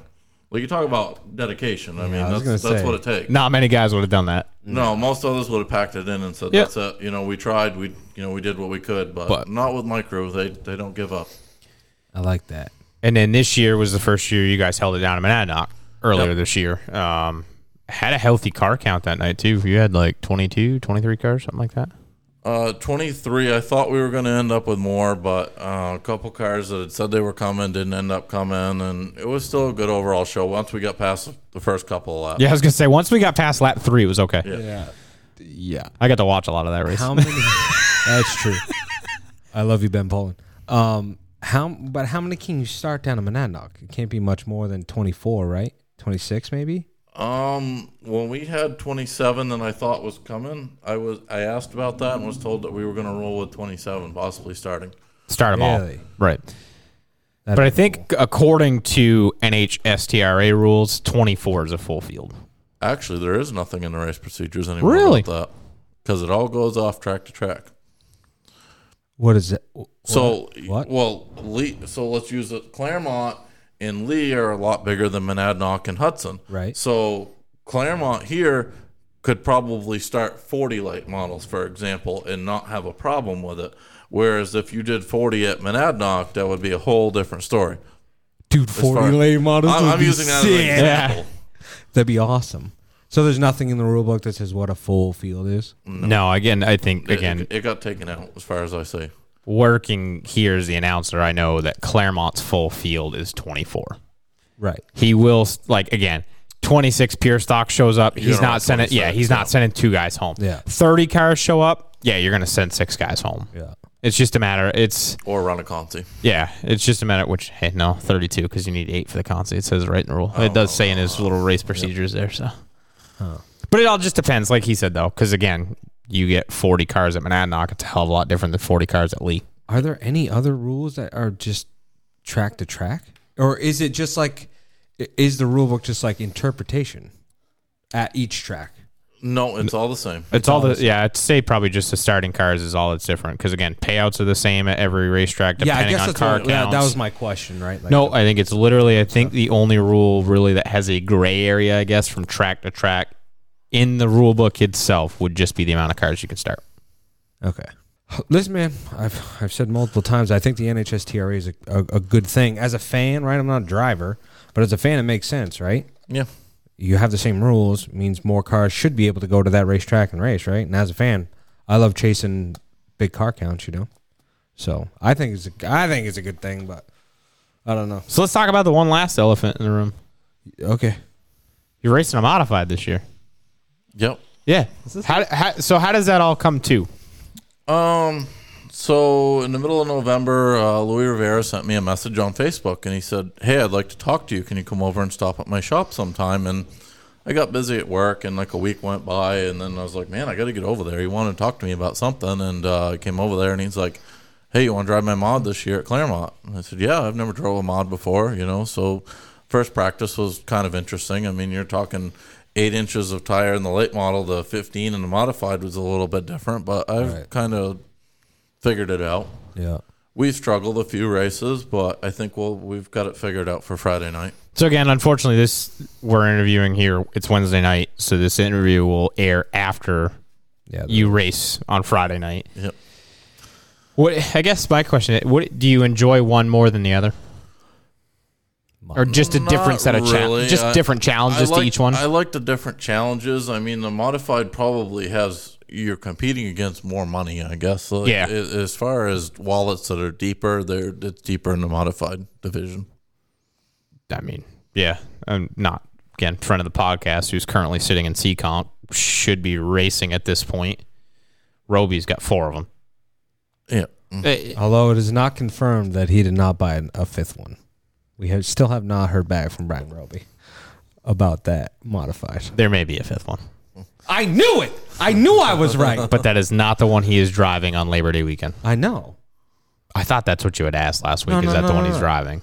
Oh wait, the one that Dwight's driving. The one that Dwight's driving is one that Brian had prior. It's the orange tour car. so it's not his. Old It's car. not his old car. His Ah, But old car he- needs some work. but Is he what I was owns told. that one, though. is what I was told today. His old car needs some work. It does I not knew it. confirm who owns it. It was I knew just it. Ah, told that it needs some work. I knew it. I heard that that thing had made its way down to Pennsylvania to get worked on. I knew it. I, I, was right. I don't think it's made its way yet to Pennsylvania. I believe it's in the hands of somebody that could bring it to Pennsylvania, but I don't believe it's gone to Pennsylvania yet. Ah. That's exciting. Anyway, sorry. I digress. just again, rumor has it. I, we digress. Anyways, are you, so you're you're stoked for Friday? Yeah. I think we'll have a good run. Do you like the double features? Um, I think they're fun, but um, Night like tonight, where it's still 95 degrees as we're sitting here at 8:15. Jesus Christ! it should be a lot cooler Friday night. Yeah, I'm hoping it is. It's supposed to be down in the fifties. Whew. Thank God. Boy, sweatshirt weather. That's gonna be awesome. Fall, baby. I know it's, my coming. favorite. Favorite Yes. weather. I know. I, I I much would if you could give me fall weather all year round, 70 degrees during the day and 40 degrees at night. I'm all for it. Sold. Yeah, me too. Oktoberfest is probably the, a, a blast every year. I like Oktoberfest, and uh, you can ask Tyler Lescore. We have a lot of fun down there. I've been down there with you boys. I've been down there where I don't remember going down there. Yep, well, it's a good time. I, I may or may not have had a Friday night down there like that to I call don't. it Claremont Central because usually it's it's Tyler has one- his camper. We have them both facing each other down there. Yeah. So we ended up when I counted last year, we had at least over hundred people in our little spot down there. Three games of uh, beer pong going on. Uh, yeah, it was a good time. Like two fires going on. Tyler had an exceptionally nice camper down there last year. It's because it was yours. Yikes. Had my truck, my trailer, and he hit it on down. well, what a nice guy you are. Yeah, we made it down there Sunday. I spotted for the three laps we made it last year during that race. That's your heat race winner. though, It last was year's October. it was. I wasn't there for the heat race though. I got there for Sunday. maybe that's a common denominator with winning, Tyler. I don't think that was the denominator. I think the overheating and the other issues he had because he Uh, was doing fine those first four or five laps, and then he had some mechanical issues that forced us back towards. you think he'll take the red car back down there? Seems how well they've both been rebodied at this point, so I think the red, Red car car's the only is one that's technically legal. legal. Yeah, that's the one that potentially might be here Friday night. Hopefully he gets that thing back out here. We're starting to get we're starting to get a healthy a healthy Come on man, I'm trying to finish my sentence. We're starting to get a healthier car count for the late model sport. Yeah, they've had 12, 13 last week there or whatever. It's know? it's up and down. I mean, I haven't run it full time. I'm not bringing it Friday night. It's too much for me to, Right. to try to run doubles with mods and do that. Yeah. And they'll have plenty of cars anyways. Hopefully. Knock on wood, right? Knock on wood. Yeah. So actually, so we're gonna make the trip down on Labor Day to run the enduro. Yep. So do you race direct during the enduro too, though? I don't think they usually don't gonna ask say- me to come down for that. So you're, you're I don't I don't think you'll have to deal with me. Ah. Even though I will put in a good word that you're still going to start six laps down. Yeah, Ben. I'm pretty sure Ben's gonna know exactly when I roll in the door, so it's not gonna be a surprise. But uh, and then I think actually because you guys had uh, the Hudson's Facebook page put up the twin forties is like September 19th, I think it is. Yeah, they Fun- just the fun posted it. fact was that I actually posted that. Did you? Okay. Yeah. So I reposted it, and of course Tyler gets on there and is like, "Hey, the car should be ready." So I think we're actually I'm gonna go down and spot for him that day, Yep. which I haven't been down to Hudson six years, seven years. I haven't been down since Ben's owned A it. So lot of improvements. That's what I've heard. That's all I've heard. All the pictures I've seen, the videos, the aerial shots, everything I've seen, and that is not the same Hudson Speedway that I went to six years ago. So I, I first went there, and, and I've told Ben, you know, I told him, I said, the place when I first went here would not be a place that I'd be interested in race directing. It was just, it was a dump. Like, I just, you know, when, when, but when he first bought it, he's put so much money into the place, and it literally looks like a race facility now. I mean, the grand, there was big boulders in the pit area. I mean, it was Literal. literally all Literal. dirt down there, and this wasn't. I don't know. It was outlaw. It, was the outlaw. It was an outlaw Yeah. track. You know, they they did things their way. So when I went down for the first ever time, like I said, that kid drove the backup car, his girlfriend's street car. We had a kid in some other division hit the end of the front stretch wall. Is it still railroad ties? Is it what? Railroad ties, like the at the end of the front stretch wall there. Uh, I don't think they're there anymore. Oh. Okay. So there used to be railroad ties at the end of turn four. Dude hits it. I'm in the ambulance working for Speedway, and I watch this dude's head just drop right into his lap. He is out cold. And I looked at the official. I'm like, bro, we gonna like we're gonna do something. Like he's out, and he's like, ah, that's so and so. Give him a minute. He'll pop back up. Like 30 seconds later, that kid jammed it right in reverse. They never threw the yellow. He backed up and just kept on going. I'm like, what in the world are we doing? There was so, like it was just I I got home that night and I went to work the next day and I told my dad I'm like I am never going back to Hudson Speedway as long as I live to work for you because that place is scary. Like they're gonna get somebody killed was my first thought, which again it was it was the outlaw, it was kind of the rundown, whatever. And my dad said it perfectly. He's like, You gotta remember that when you're there for Speedway, we're not there to make it safer, we're just there to pick up the pieces when they're done wrecking. I'm like, Yikes. I don't know if I can do that. Yikes! But again, I have heard that nothing like Ben has just he's paved the pit area, he put the back stretch wall up, he's got a new Updated grandstand. scoreboard, grandstand, everything that I've Really heard. bums me out that they came in second with that Advanced Auto Parts. Yeah, that whole NASCAR deal. contest thing. You still got a nice fifteen thousand dollars to upgrade. The I know, facility, but which who? Uh, it was a big track that won, right? It was uh, Berlin Raceway or Yeah, something like I think that. so. Come on, man. Berlin's like a big. Anybody could have big-time entered though. track. As far as I know, anybody could have entered. Yeah, I guess I'm just bitter. I guess I'm just a bitter guy. I mean, it would have been cool to see Ben win. It'd have been sick. hey, we all voted. You know, Uh, I was gonna say I voted however many times a day you were allowed to vote. Yeah. I'm not saying I might have been on company time doing it, but That's funny. the mayor will have to get over it. Yeah. It's not like he's going to listen to this. anyway. it is true. He will not listen to That's this. very true. we got a Zulo fabrication. Oh, hey, hold yeah, hold on. Yes. Come out of four side by side to take the checker flag. And oh my God, can you believe the move that guy just pulled? What a bonehead!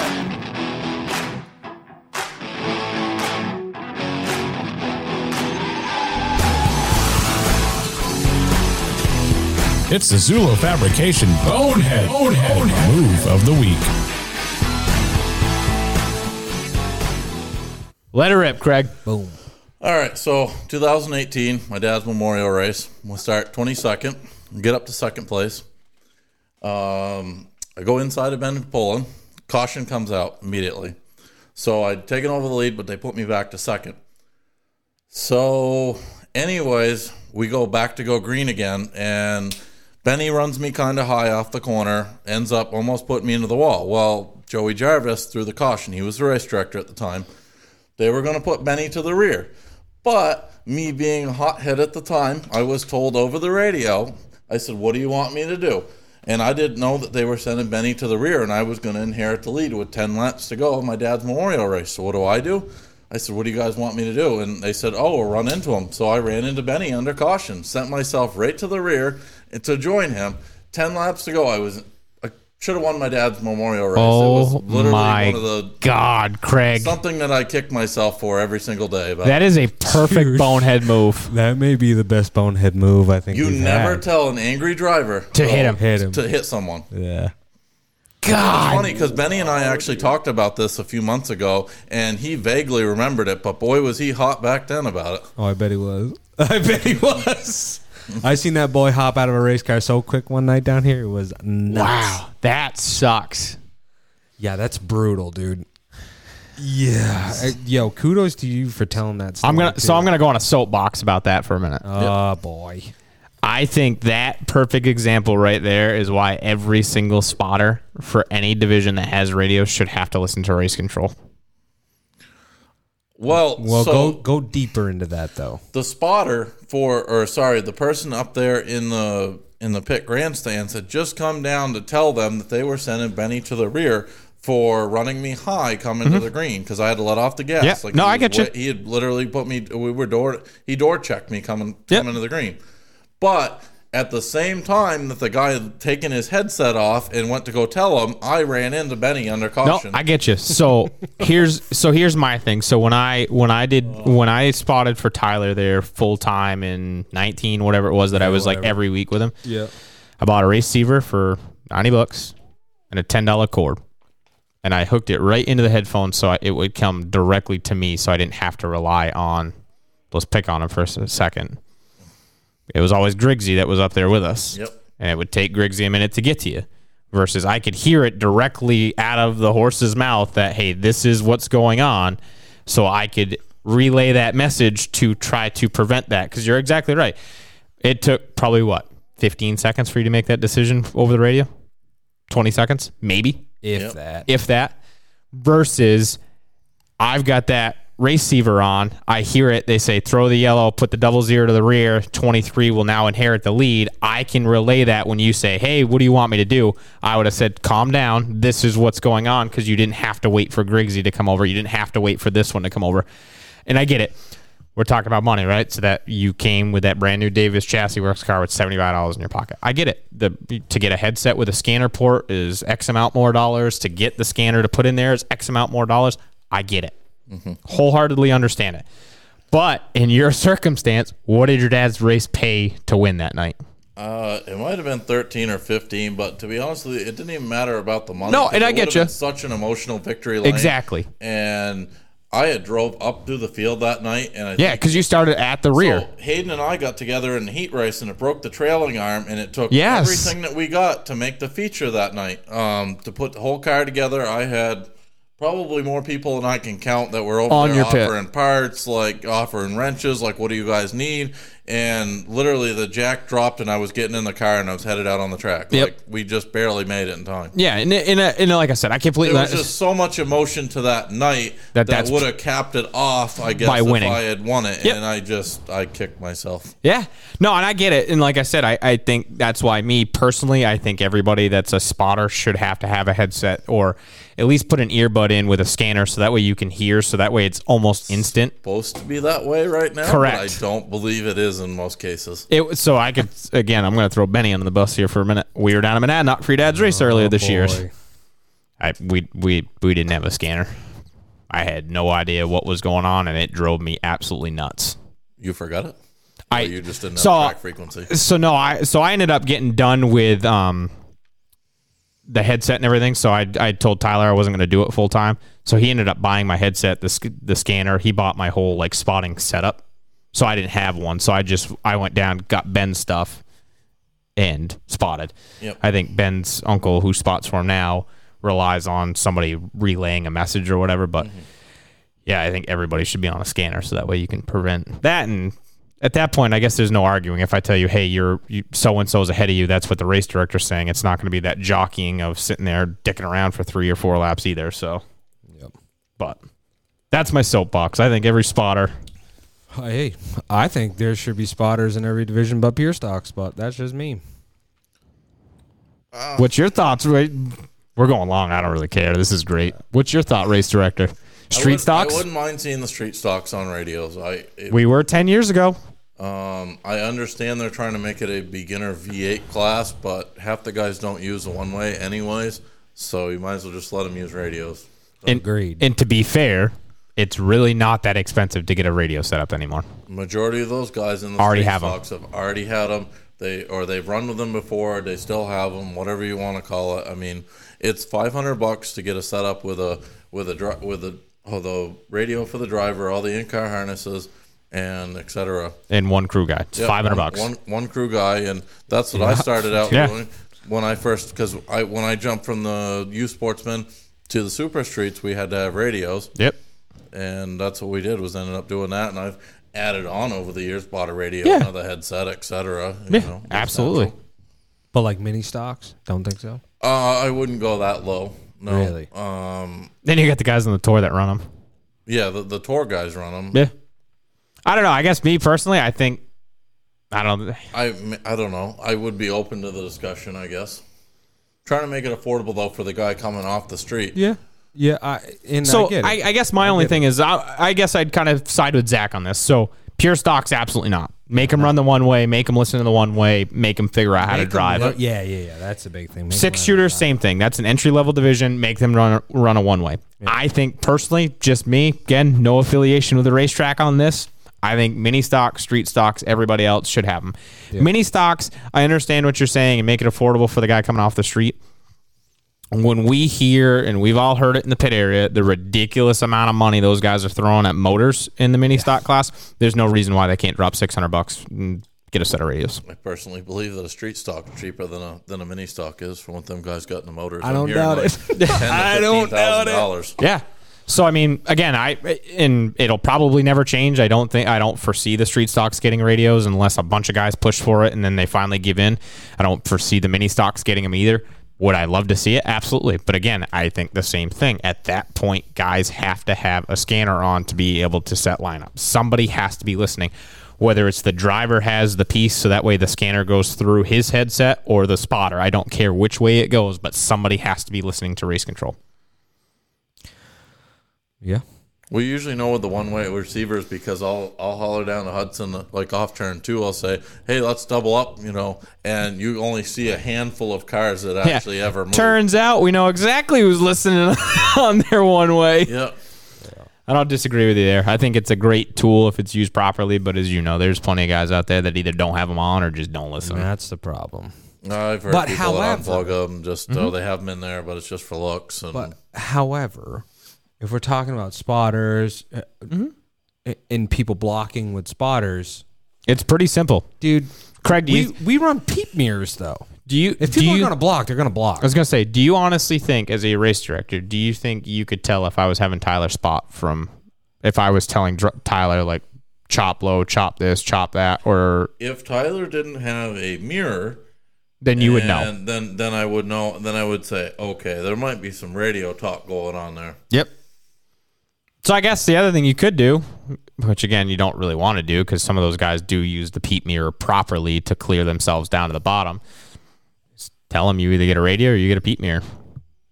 That way you can tell if, I've honestly never run with a mirror. even the one across the top. I've never Never I- had a I- mirror. The only time I ever had one was when I I ran a Granite State Pro Stock race there back in 2019, Yep. and Jeremy had already had it in the car, so I ran with a mirror. But Yep. I'd never had a mirror before that. Wild. I've always gone off the whoever's Sound. been my spotter, and you know it's been tough. I've lost radio communication a couple of times, and you know it is what it is. Yeah. Actually, the last mod race here. How do you want to start on the pole of a 16 car field and you got no spotter and no mirror, no nothing? Yeah, I'm like, all right, well, we're just gonna do this by feel.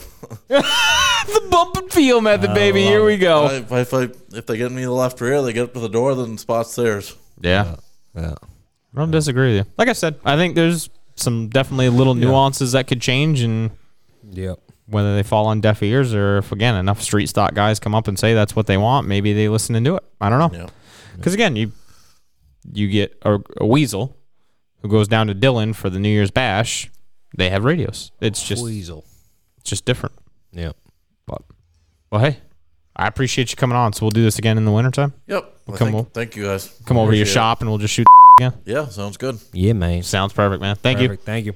We understand that buying or selling a home is a huge stress. At S&K Services, customer satisfaction is our number one priority. If you're purchasing a new home or listing your current home on the market, we are here to help you. From testing services to full inspections, our services are custom tailored to meet your specific needs. S&K Services has you covered from the roof to the road and everything in between. Contact Scott at S&K Services today at 603-558-5140 or visit him on the web at skhomeinspections.com. Lescord Motorsports race recap, Zach. Yeah, boy. We'll talk about the modified Quest for the Cup Twin 35s. Toddy Patnode sets a new track record for the crate mods. By virtue of doing that, no handicap system for the first one. We start straight up off of where we qualified. And uh, 35 laps goes up, 35 laps comes down. And wouldn't you know it, old Toddy Patnode wins. Yeah, he's easy money to. Yeah, bet. methodical. Jeff Rollins finishes second that first one though. Great run again for him. He's really starting to figure this place out, and I think really likes it. Yep. Kimball was your current point leader going in. Was. Was your current point leader going in. Yep. He finishes third. Corey Plummer fourth, and then uh, George Helliwell finishes fifth. Uh, let's talk about our friend of the podcast in the first race. Andrew Martell has a rough one. No part of his own has a wreck in front of him and just catches the wheel on a nerf bar and broke a spindle. Spindle, yep. Spindle. I thought it was a tie rod. I honestly thought tie rod the way that looked. I'm like, oh, that's just tie rod. So we'll just get it changed out. Be- He'll be out for the second feature. And saw him at the end of the night. And he's like, eh, no, that was a spindle. That was a whole spindle. Yeah, his crew was working like dogs over there. And in, and one thing he did say while they were working is like, well, the solace in this whole thing is I got one of the best crews out there, which makes it even more frustrating when he doesn't do well because they work so damn hard on that car. Yeah. So I get it, but it is it is a it is a tough break, but it's kind of is what it is. So then we come back for the nightcap. Yep. So for anybody that wasn't here, doesn't understand the rules of all this, everybody that was on the lead lap gets a full field invert. So there was 13 cars. So they inverted the top 12 Right. because poor Andrew again had to miss. He went laps down in the first one. Yep. So he goes to the rear of the field. So Pat Note starts 12th in the second feature. Yeah, 12th in the second feature in 35 laps and drives up to the front. That one was a little bit of a caution filled second race. we tore some up. Yeah, for we sure. tore some stuff up. Uh, Russ Hersey was in the Jerry Gamarlo owned number 76, gets a way loose off of turn two, has Kimball go right up and knock the air cleaner clean off the car. Yeah, I thought Kimball was out though. He drove right off. Yeah, no, and then he came back and then he went off and then he came back and then he went off. And then uh, just a racing deal on the front straightaway with Cole Littlewood and Corey Plummer tangled up. Um, Had nowhere. Poor Corey had nowhere, nowhere to go. Oh, man. uh, it, by the looks of it, looked like Cole Littlewood was driving a tight race car, kind of just washed up the racetrack or came up, didn't know he was there. I don't know the full story, don't need to know. All I know is Corey pounded that front stretch wall hard in that They were second battling feature. hard. Those three right there were battling hard. And Yeah. Cole just kind of came up short, and it's which sucks. He hit a ton too. That was was unfortunate, but Yeah, it was a ton. And then, uh, so again, Pat Node comes up through the field from 12th all the way up through. Uh, Walt Hammond Jr. comes from like mid pack, I'll call it. He kind of got stuck in some bad lines there, a few points. Uh, he comes home second. Andrew Martell from last to third, baby. had a boy. Good Yeah. vibes only. Yeah, got it done in the second feature, so it would have been interesting to see what he could have done in the first one had he not had that issue. Andrew, we're gonna make a new T-shirt. That says Andrew Martell. Good vibes only. Yeah, yeah, we need something. We got to get him Just something. need good vibes, Andrew. Good vibes. Good things. so we'll talk about the next race. I know, let's shock the world here. Six shooters. Dustin Thibodeau wins. Yep. John Thibodeau finishes second. Yep. And Bronze Buck, Brown's Bucky. he was mad. Why? Why was Buck bad? He was mad. Why? So we have Mark, the new announcer. So he does the six shooters and he did the mini stocks tonight. So Yeah. Mark went down, and I guess literally his first comment was, "Where's DJ?" That's funny. Where's DJ? That's funny. He's like, ah, Mark's like, ah, I'm doing this division. He's like, oh, well, all right. Starts his interview and he's like, well, you know, the guys on turn four have nicknamed me Bronze Buck, so I guess I might as well just stick with it. Brown's Buck missed the, missed the third place. Yeah, and that one went green to checkered. Very Yes, it quick, did. very quick, just bang, bang, bang. We were done. Yeah. Uh, Buck and Buck and Robert Shaw were battling hard for third. yeah, they That were. was, a, that was a good battle. That was a cool battle to watch. Yeah. Uh, in City Sugar Shack mini stocks. Yes, sir. The Hurricane. Hurricane Hayden Grenier. does it again. Although What, Does wait, it? hold on. So that is what is that? That's eleven feature wins in thirteen races this year. Okay, Yes. he had rattled off like ten in a row there, something like that. Nine, in- I think it was nine in a row because he won one, finished second, then he went Right. that. Braden Morey won last week, and then this past weekend he wins. Yep. Gordon Farnham, Out of, not out of nowhere, but like not out of nowhere, Monadnock Yeah, regular, Monadnock, strong rad, Monadnock regular, comes up here. Man, hi- I think his problem was I think he's used to those, used to kind of battling through traffic and just methodically doing this. I think he just waited too long. I think that's all that came down to. He, it, it- and I'm not. uh, That's not me knocking Hayden because I Yeah. think Hayden's a good driver. Uh, Cody LeBlanc gave him a rave review racing with him a few weeks back, but he just. I think he waited too long to try to pounce on the opportunity. And he even said in victory lane, he goes, "Man, if I had two or three more laps, we would have made it interesting." yeah. I mean, he was there. It's not like Hayden didn't cakewalk that. No, one. no, he, earned didn't. it. Oh, He And then earned it for uh, sure. Braden Morey and Joe Olmstead, I, won't- I don't really want to call it tangled, but Olmstead made a mistake and Braden Morey capitalized on it. So Braden Morey comes home with a third place finish. good for him. Too. Again, man, no Ray King Jr., which is just, that just sucks. I'm assuming the motor. Rocket Man Speed works. Let's go. Yeah, I'm assuming they still have it. So Yeah, I think so. then we went to the Route 103 Auto Late Model Sportsman. Benny Poland gets it done My guy. again. Yes, sir. Uh, no radical Ricky Bly in the house. No, that was unfortunate. That Yep. was, you know, I mean, it. I think He's looking for a belt. Yeah. Not a belt. He's looking for a ring. Ring, right. Ring. He's looking for a ring. Uh, doesn't really care about the points here. Yeah. Uh, not saying that Ryan Bell is completely out of the picture, it's tough. but it would be a tough hill to climb in order to come up with those amount of points. So With being how consistent Ben. Benny is. Yep. Yeah. So as long as Benny can consistently keep doing what he's doing, he uh, might pick up the first. Yeah, I'm hoping. I'm hoping. It's my guy. Yeah, knock Yeah, on knock on wood. Benny. Uh, Ryan Bell again gets the car back from Dale Shaw. Uh, got the primary car out there. Looked great. I mean, Ben didn't walk away with that one either. Ben, B, Brian was right there, gave him everything he had, just couldn't quite capitalize. Then Hayden Scott. So we, we we're gonna correct this. So we talked about it the other night. I thought this was his third trip to the racetrack this year because it said he had already made two starts. Right. He came on double feature night, so technically it's only the second trip to the racetrack, but it was his third, race. Uh, comes home third. I, I wish he would bring that thing out more. Yeah, he's. It, I think if eh, I'm not saying they don't work on it. That's not what I'm trying to say. But if I think if he could get some consistency at one track and work on a setup for one track and figure it back out, I think he could be competitive. That race was marred by the uh, Corey Bly blown motor down the back straightaway and kind of Leaking, dude. It seemed like it was still there too. Uh, There was so we were we were turning cars in the same spot going into three coming. yeah. out of So let's let's let's talk about that for a second. four. okay. So part of that problem is, and I'm not gonna fault any one particular driver Okay. because the whole class avoided it, but it was in the lane right against the wall. Yeah. when they asked those guys to scrub it in so that way we didn't have to have the whole speedway crew out there scruffing in with brooms nobody touched it Oh. nobody touched the speedy dry so the speedy dry all got clumped up because they just blew it by so it never actually got ground into the ground it all kind of just flew down into the corner Right. so i think there a bunch of them were hitting speedy dry because if you actually watched when guys were running side by side and they were coming in lower nobody was almost spinning themselves Right. out and then when we got strung out and everybody was trying to make that wide arc Yeah. yeah That's where we. That's where we. so not trying to pick on any of those guys because I'm not so certain that if I'm starting on the bottom, I want to go up there and put a ton of speedy dry on my tires either. yeah, I wouldn't want to do that. I But get it. I actually, uh, I'll, I'll say it right here on the podcast. I don't really care, but uh, I actually I have Hayden Scott's frequencies in my radio that I listen to on Friday night. So I actually swapped over to his radio under yellow, and they were like, "Dude, there is too much." On this racetrack, so I told Parks, and they went back out and looked at it, and they're like, "Yeah, no, the oil spots look good, so just run it." Hmm. So it was just a combination of a bunch of things. So Yeah. too bad. Again, not a not a huge car count by any means, and No. some What did they get down in Manhattan? They had, they had like seven. seventeen. Yeah.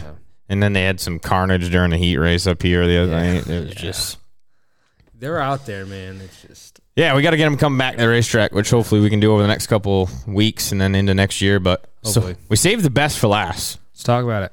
La Valley Billing Supply Pure Stocks.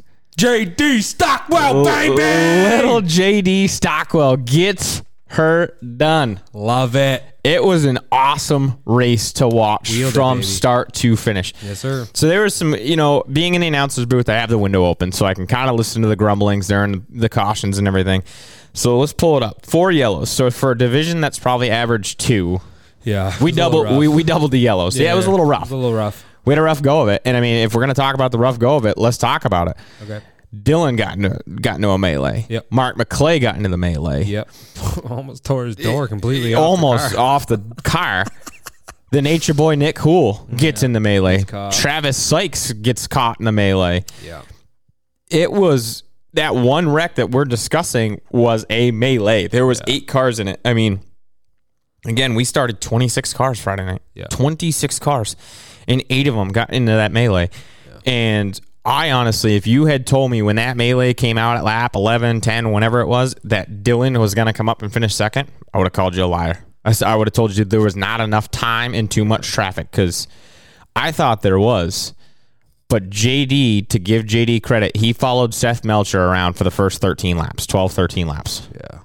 Seth makes a mistake going into one. Yeah. Motor has an issue. Yes. He made the mistake first, and then the motor laid down. He did. Yes, he did. He went in a little bit too high, Yeah. kind of washed up, and then I don't know if he had to burp the throttle or what happened, and then and then there's just a chain reaction Yes. of whatever the motor the motor laid down. They thought they had to. They thought it had- they had it figured out because he went on a he races and smacked him. He did, and then the first uh, again the first twelve laps he was smacking him. Yeah.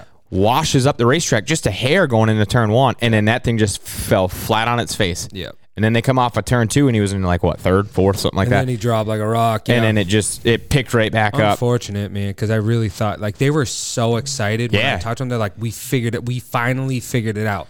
And then they went out there and you know, it happened again, and he, he wasn't happy. And he- Yeah, he was doing a stroke of blame him, bus- you know. business prior to that, and then like I was. said, JD got out in front and never looked back. never looked back. Again, we had that long I call it a long green flag run, but I think we finished the race on a 13 lap, 14 lap green flag run. Yeah, something like that. And uh, Dylan made his way up from the back to finish second, and then probably the battle of the night, those last two or three laps, the pair of friends of Templeton and Richardson, Richardson, yeah. beating on each other. Mr. High, Wide, and Handsome. Got, baby. got it done, nosed him at sir. the line, and finished third. So that was great for him. It's a good run. Uh, also, however, Yeah, go ahead. I I made a promise that I would give this man a shout out on the podcast. Started second to last in the feature and made his way to eighth. Ninth. Ninth, sorry. Ninth. Justin Kuzno has finally figured out his car, we think. Apparently he's gone through four motors. Yeah, he's gone through quite a bit of motors, in the, and and I will I will give him credit that uh, I would quit after the second one. Yeah, he's he's had some rough luck this year, and he got flat out run over in a heat race. You did. Yeah. He, wa- he wasn't happy either. Yeah, he wasn't made ha- it well known. Yeah, that he was, happy. not happy. There was some issues with that. He came up, made it right, and uh, I'll give him all the credit in the world. But yeah, he uh, he did a stroke of business Saturday night, Friday did. night, Friday night. Yeah. but Hopefully uh, that keeps going, but uh, there's your shout out. Jay. uh, there's just shout out. It's not the last one you're going to get either. no, no, so. no. All right, so late model sportsman down at Monadnock Speedway past Saturday night. Justin Littlewood gets it done, wins. Brian Courier, who brought the car here Friday night, goes down there, finishes second. by the way. I know we're gonna go back a little bit. Yeah, Ryan Curry and Uncle Jack. yeah, Whoa. yeah. I didn't see what led up to it or why it happened, but that was I just saw the move in three, the move in three. which was Courier just flat out just Yeah, knocking him into a circle, Mm, yeah, and then, spin cycle, and then Uncle Jack just hit him in the door. Yeah, yeah, under yellow. I got my got my money's worth that night. Yeah. Uh, so he went down, rebounded down there, finished second. Uh, ma- even made a post. He thought he had the quickest car. I don't. I didn't read the whole post, so that's on me, Ryan. So I apologize. But so I don't know if something happened, but he ends up coming home second, and then flying Ryan Bell goes down there and finishes third. Blind Ryan. Yep. So good run for him. Okay, so mini stocks. Guess we could have gone with it. Uh, Gordon Farnham goes down there and wins. Louis Mayer finishes second. Uh, Kevin Clayton comes home third. Again, uh, looks like Farnham won by just a hair over a second, so kind of walked away with it a little bit. Yeah. They had the Pro Truck Series down there. Lucas Leon, Devin DeShanis, Deshanis, and Randy Bird are your top three in the Truck Series down at Monadnock. Pure Stocks, the Nature Boy, Woo. Nick Cool Yes, sir. wins it. Yep. J.D. Stockwell Yep. finishes second. Yeah, I saw they, they went back and forth on Facebook, and everybody was like, "Man, if JD had the horsepower that Nick had, eh, Yeah, he would have got him. I I mean, Yeah, he would have killed him. yeah, he would have killed him." And then uh, Jason Larray comes home third down there for that one. But uh, I will say that uh, Mi- I'm going to give a shout out to Miss M's photography right now. Yeah, So she gave me some. I love it. So I like this story already. yeah, so I get I'm an announcer. Probably shouldn't be biased as to who wins, who gets trophies, everything else. But everybody in the pit area probably had a soft spot for JD coming home the winner Friday night. Yeah. I don't know of anybody probably in the field last Friday night that was going to be upset for losing to JD Stockwell. Yeah. They've tried, they've had some bad luck. He's a 14 year old kid, easy to pull for. He comes down to get the checker, and I beat on his hood and I like pointed at him and I like shook the window net, and he's like just ecstatic in there. So Miss M comes over the photo and she goes, "You weren't even this happy about your buddy Dylan's when I'm like, I wasn't." Yeah. Well, dude, even Dylan was psyched. So- out. There's- Sean has the video. I saw Dylan on Saturday, and Dylan said he was more excited for JD to get a win than he was for his own win. That was it was awesome, dude. It was. It was awesome. The just a smile pull on- together, like the yeah. smile on that kid's face in the pits when he came in, it was like everybody from every pit came over. They were congratulating him. He was. you It know, was at one huge. point. I'm pretty sure Doug lifted him up onto his shoulders. and it was wild. It was it was cool. It was It- fun to watch. It's e easy to pull for. So Yeah. And then we'll talk about the last race of the night down in Monadnock. yeah, Battle of the Belt Street Yeah. Stock finale, the Yeah. championship race. Justin belt. Beecher and David Greenslit went into that tied. Yes, they did. on Saturday night. yeah. Tommy O'Sullivan comes home the winner, which Tommy has been not dominant down there, but when he's on it, he's Been on it. consistent, Yeah.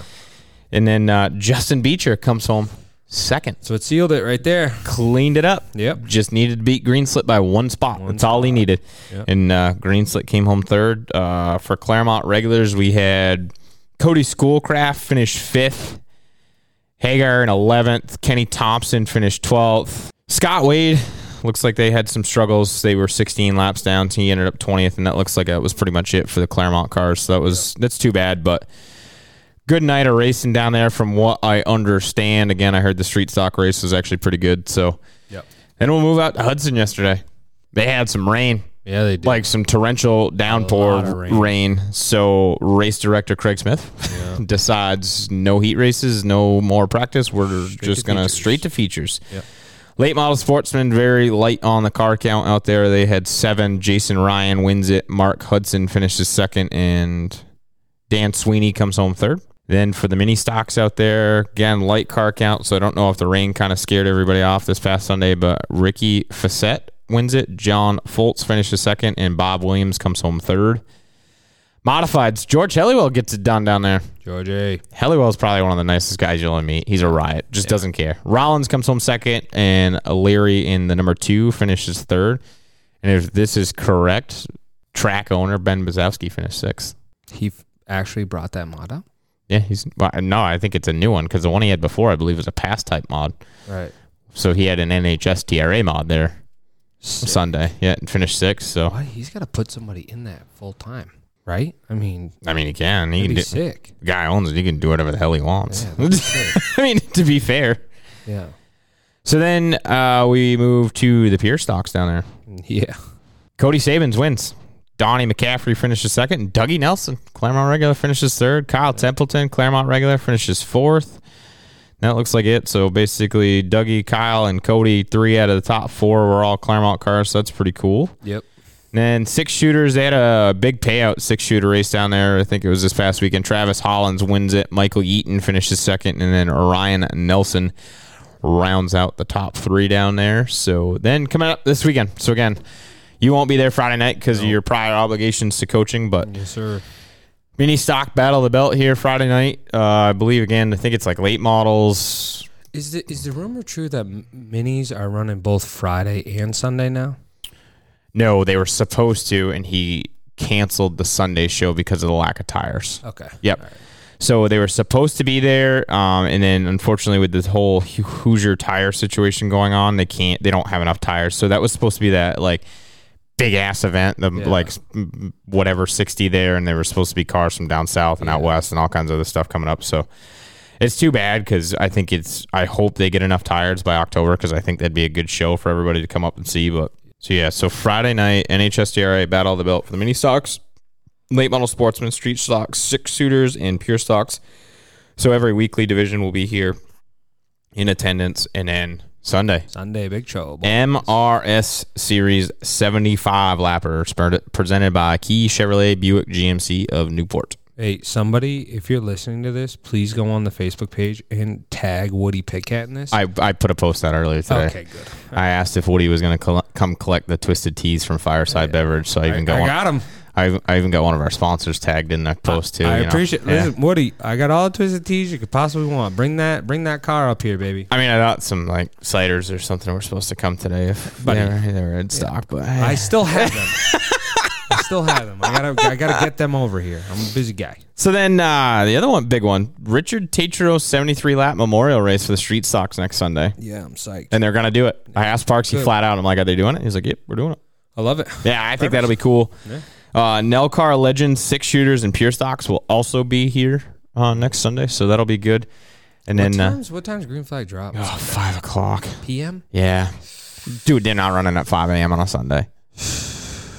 That's. I mean, that's fair. I That's- should've- that was- I that should've was a just dumb said- question, that was yeah. a dumb question. But I thought it was gonna be earlier in the day. Yeah, no, it's not It's not. because everybody's got Monday off. Most people have Monday people off. have Monday Most people have Monday off. So yeah, so it's a five o'clock start on Sunday afternoon. Thirty dollars to get in. Cool little fun fact for you: if you come in Friday night into the grandstands, keep your general admission ticket because you get five dollars off to show up on Sunday. Hey, that's called value, baby. Yeah, and then before, and then again, so then Monday, I will be at Hudson for gonna- I'm yeah. No, gonna I try got you. to I get get there. that wasn't a Yeah, shot. I know I, I take a lot of cheap shots at you, so I yeah. No, that gonna wasn't a try to be shot. there. Uh, I'll be down. I believe Tyler's going to come down with us. Yep. Me, the wife, the boys. We're going to head down, see old Ben Bazowski down at the Hudson Speedway. So I'm Yep. I'm pretty psyched. That's Should be a good time. yeah. We'll find out. I Gonna be mean, a lot of cars. if I can drive it on the trailer at the end of the night, it's going to be a good show. what time does that start? One o'clock. Okay, Yeah, that's that's good. That's see, that's that's why we're going. That's the other reason why we're going down. So, again, so we just kind of talked about it before we came on air. We're gonna leave at eight because it's about a two two and a half hour ride. Pits open up at ten, so I want to be there to get parked and just you know, even if we just hang out for two hours, I'd rather just hang out, be parked and ready. Mm-hmm. And then racing starts at one. Well, it's just all. It's just enduro day, so I'm going to imagine at worst case scenario we're going to be done by four, so we should be home by seven. So I mean, That's not bad. it's not terrible. I mean, it's going to be a busy weekend for me just because we're going to be here Friday, we're going to be here Sunday, then we're going to go racing on Monday. So I mean, that's a little bit of a hectic situation, but Yeah, but Monday will be fun for you. It's not like right. It, well, to be fair, I announce I get this literally. I get paid to watch Yeah. the race, so it's really, it's really not that bad. fair. And one last shout out before we sign off here. I also have to shout out Justin Kuzno Yeah, for the car. and Madison Kuzno. yeah, Yeah. So we came up here uh, yesterday afternoon, and uh, Brian Martin and the crew the crew were very gracious to let my son Ryan, who at four and a half, try it out. Did not like it. Not a big fan of the claustrophobia. Yet. Yeah. Yep. So. As we're all kind of sitting there joking in the pit area afterwards, Brian's trying to put together an over 18 division for the carts on Sunday afternoons. Get some of the dads together and just do it. yeah, So he's got like three or four guys. So I'm like, well, if you come up with an extra cart, let me know. I'll run it. yeah, I, you know, I get it. What I used to do was turn left and right, which will be a little bit of a difference, but I'm like, I'll figure it out. I'll get in there. Justin looks over at me and goes, You and I are about the same size. I'm like, Yep. And he goes, I can fit my daughter's cart. Go get in there and rip a couple laps just to make sure you're still not afraid of it. Okay. So I went down. Uh, he lent me his helmet, put the helmet on, crawl into the cart. Of course, nobody's got a fire suit that fits. Nobody's got this that fits yeah. it's a little bit of a messed up feeling going out there turning some laps at full song with no fire suit, no gloves. Like it's a little bit leery. And of course, uh, I'll throw myself under the bus here. Madison, I guess, asked her dad, Justin, of why he's lifting in the corners. 'Cause- you ca- you can hold those things flat footed all the way. Shots fired, Madison. I love it. So she shot a couple arrows up over my head, and you know, says, "Why is he lifting?" And you know, J- I think Justin was nice enough to say he's just trying to get used to it. But uh, I- I'll air the truth out here again. you're you're part of the group chat. Yeah. I, I don't know if I could have looked that poor twelve year old girl in the face. Oh, dude. if I had done something stupid. Ah, yeah, I get it. I so, I mean, If it's Justin's at 20 something, 30 something, and I rack it, I look at him and go, okay, bro, what do we got to do to what fix do we it? gotta do? But if I had destroyed that thing and had to look her in the eye, I don't think I could do it. I could not do it. Yeah. But uh, we're going to talk about it. And Brian said that if there's at least like four or five carts, we may do it on September 12th on that afternoon. So, Hell yeah. And so Justin told me I could take his daughters out. So I get, I might get to actually race Madison's cart. That'd be sick. So, I mean, we should know early enough. So I'll let you know. And uh, That's dope. That's cool. And shout out to Justin for doing that, man. That's yeah, he's a good dude. Yeah. He's a wicked good dude. he's a good dude. Maybe a bit of a bonehead every now and again behind the wheel, but Yeah. Well, we've all been there. Oh. Yeah, we've I've all done it. been there. Yeah. I've done it. good dude though. I was gonna say, great, great guy, uh, great family. Like I said, they'd already had the cart loaded up, loaded, Oh, so they even unloaded, loaded it up, dude. strapped down, ready to roll. And we walk over, and his girlfriend Sam is sitting there, and uh, he goes, "Unload the thing." She's like, "What?" He's Oh, like, "DJ's gonna turn a couple laps." She kind of rolls her eyes, chuckles, and we went to commence and Yeah. unloading it, and Good. yeah, we had a good time. I mean, it's it's um those things go quicker than you think they do around that racetrack. Hey. Yeah. you don't have to. You don't have to convince me, man. But that might be, you know, like I told you before, I may or may not have been looking them up on the ma- Facebook Marketplace today. one will be in your dooryard by Friday. I'm Potentially, uh, probably not Friday, maybe next Friday, but not this Friday. Yeah. All right. Forgive me. Yeah, so uh, maybe that's what we do. Maybe on a Sunday afternoon after racing's all done, we can squeeze your ass into a c- cart and just get you to go turn a couple laps, but by yourself, Find a by seat- Find yourself. a seat big enough and I'll do it. Yeah, by yourself, man. fine with me. Yeah, we'll be all right. cats Just are fine. be no different than Pioneer I Valley. like, I like go karts. yeah. I suck at them, but I like so that's a, and again, not to pick on you. yeah. Two ten. Sure. We'll go with two ten. I appreciate that. Yeah. like Yeah. he thinks I'm skinny. you just made my day. yeah. It it's and I and I hate to say it, it's a skinny man's game. Yeah, it is. It's it's it's not like the car racing where you can get away with a bigger driver on the left side. Yeah. It's truly I mean, I looked up the rules last night when I got home, those champ carts that I would be sort of kind of running with, they're 450 with the driver included. That's light. I mean, that's yeah, cuz I'd have to imagine that those chassis weigh 225 with the motor. something like that. 250 with the motor, everything. So, I mean, you realistically, you get a guy that's over 200 pounds and you're already at a disadvantage no matter what. So, Yeah, it's a skinny man game of the 155 pounders. yeah. I mean, it is. More power to you, man. Yeah, it is what it is, You but didn't make the rules. You just just got to play by got him. play by 'em, Yeah, man. exactly. I get it. Well, hey, we hope to uh, see everybody out at the racetrack this week. Yeah, bring your kids. Would like to take a moment and thank you for listening to this week's episode of the Turn 4 podcast. Have a question, comment, or query? We would love to hear from you. Reach out to us today at our Facebook page, Turn 4 Podcast. And until next week, we'll see you at the racetrack.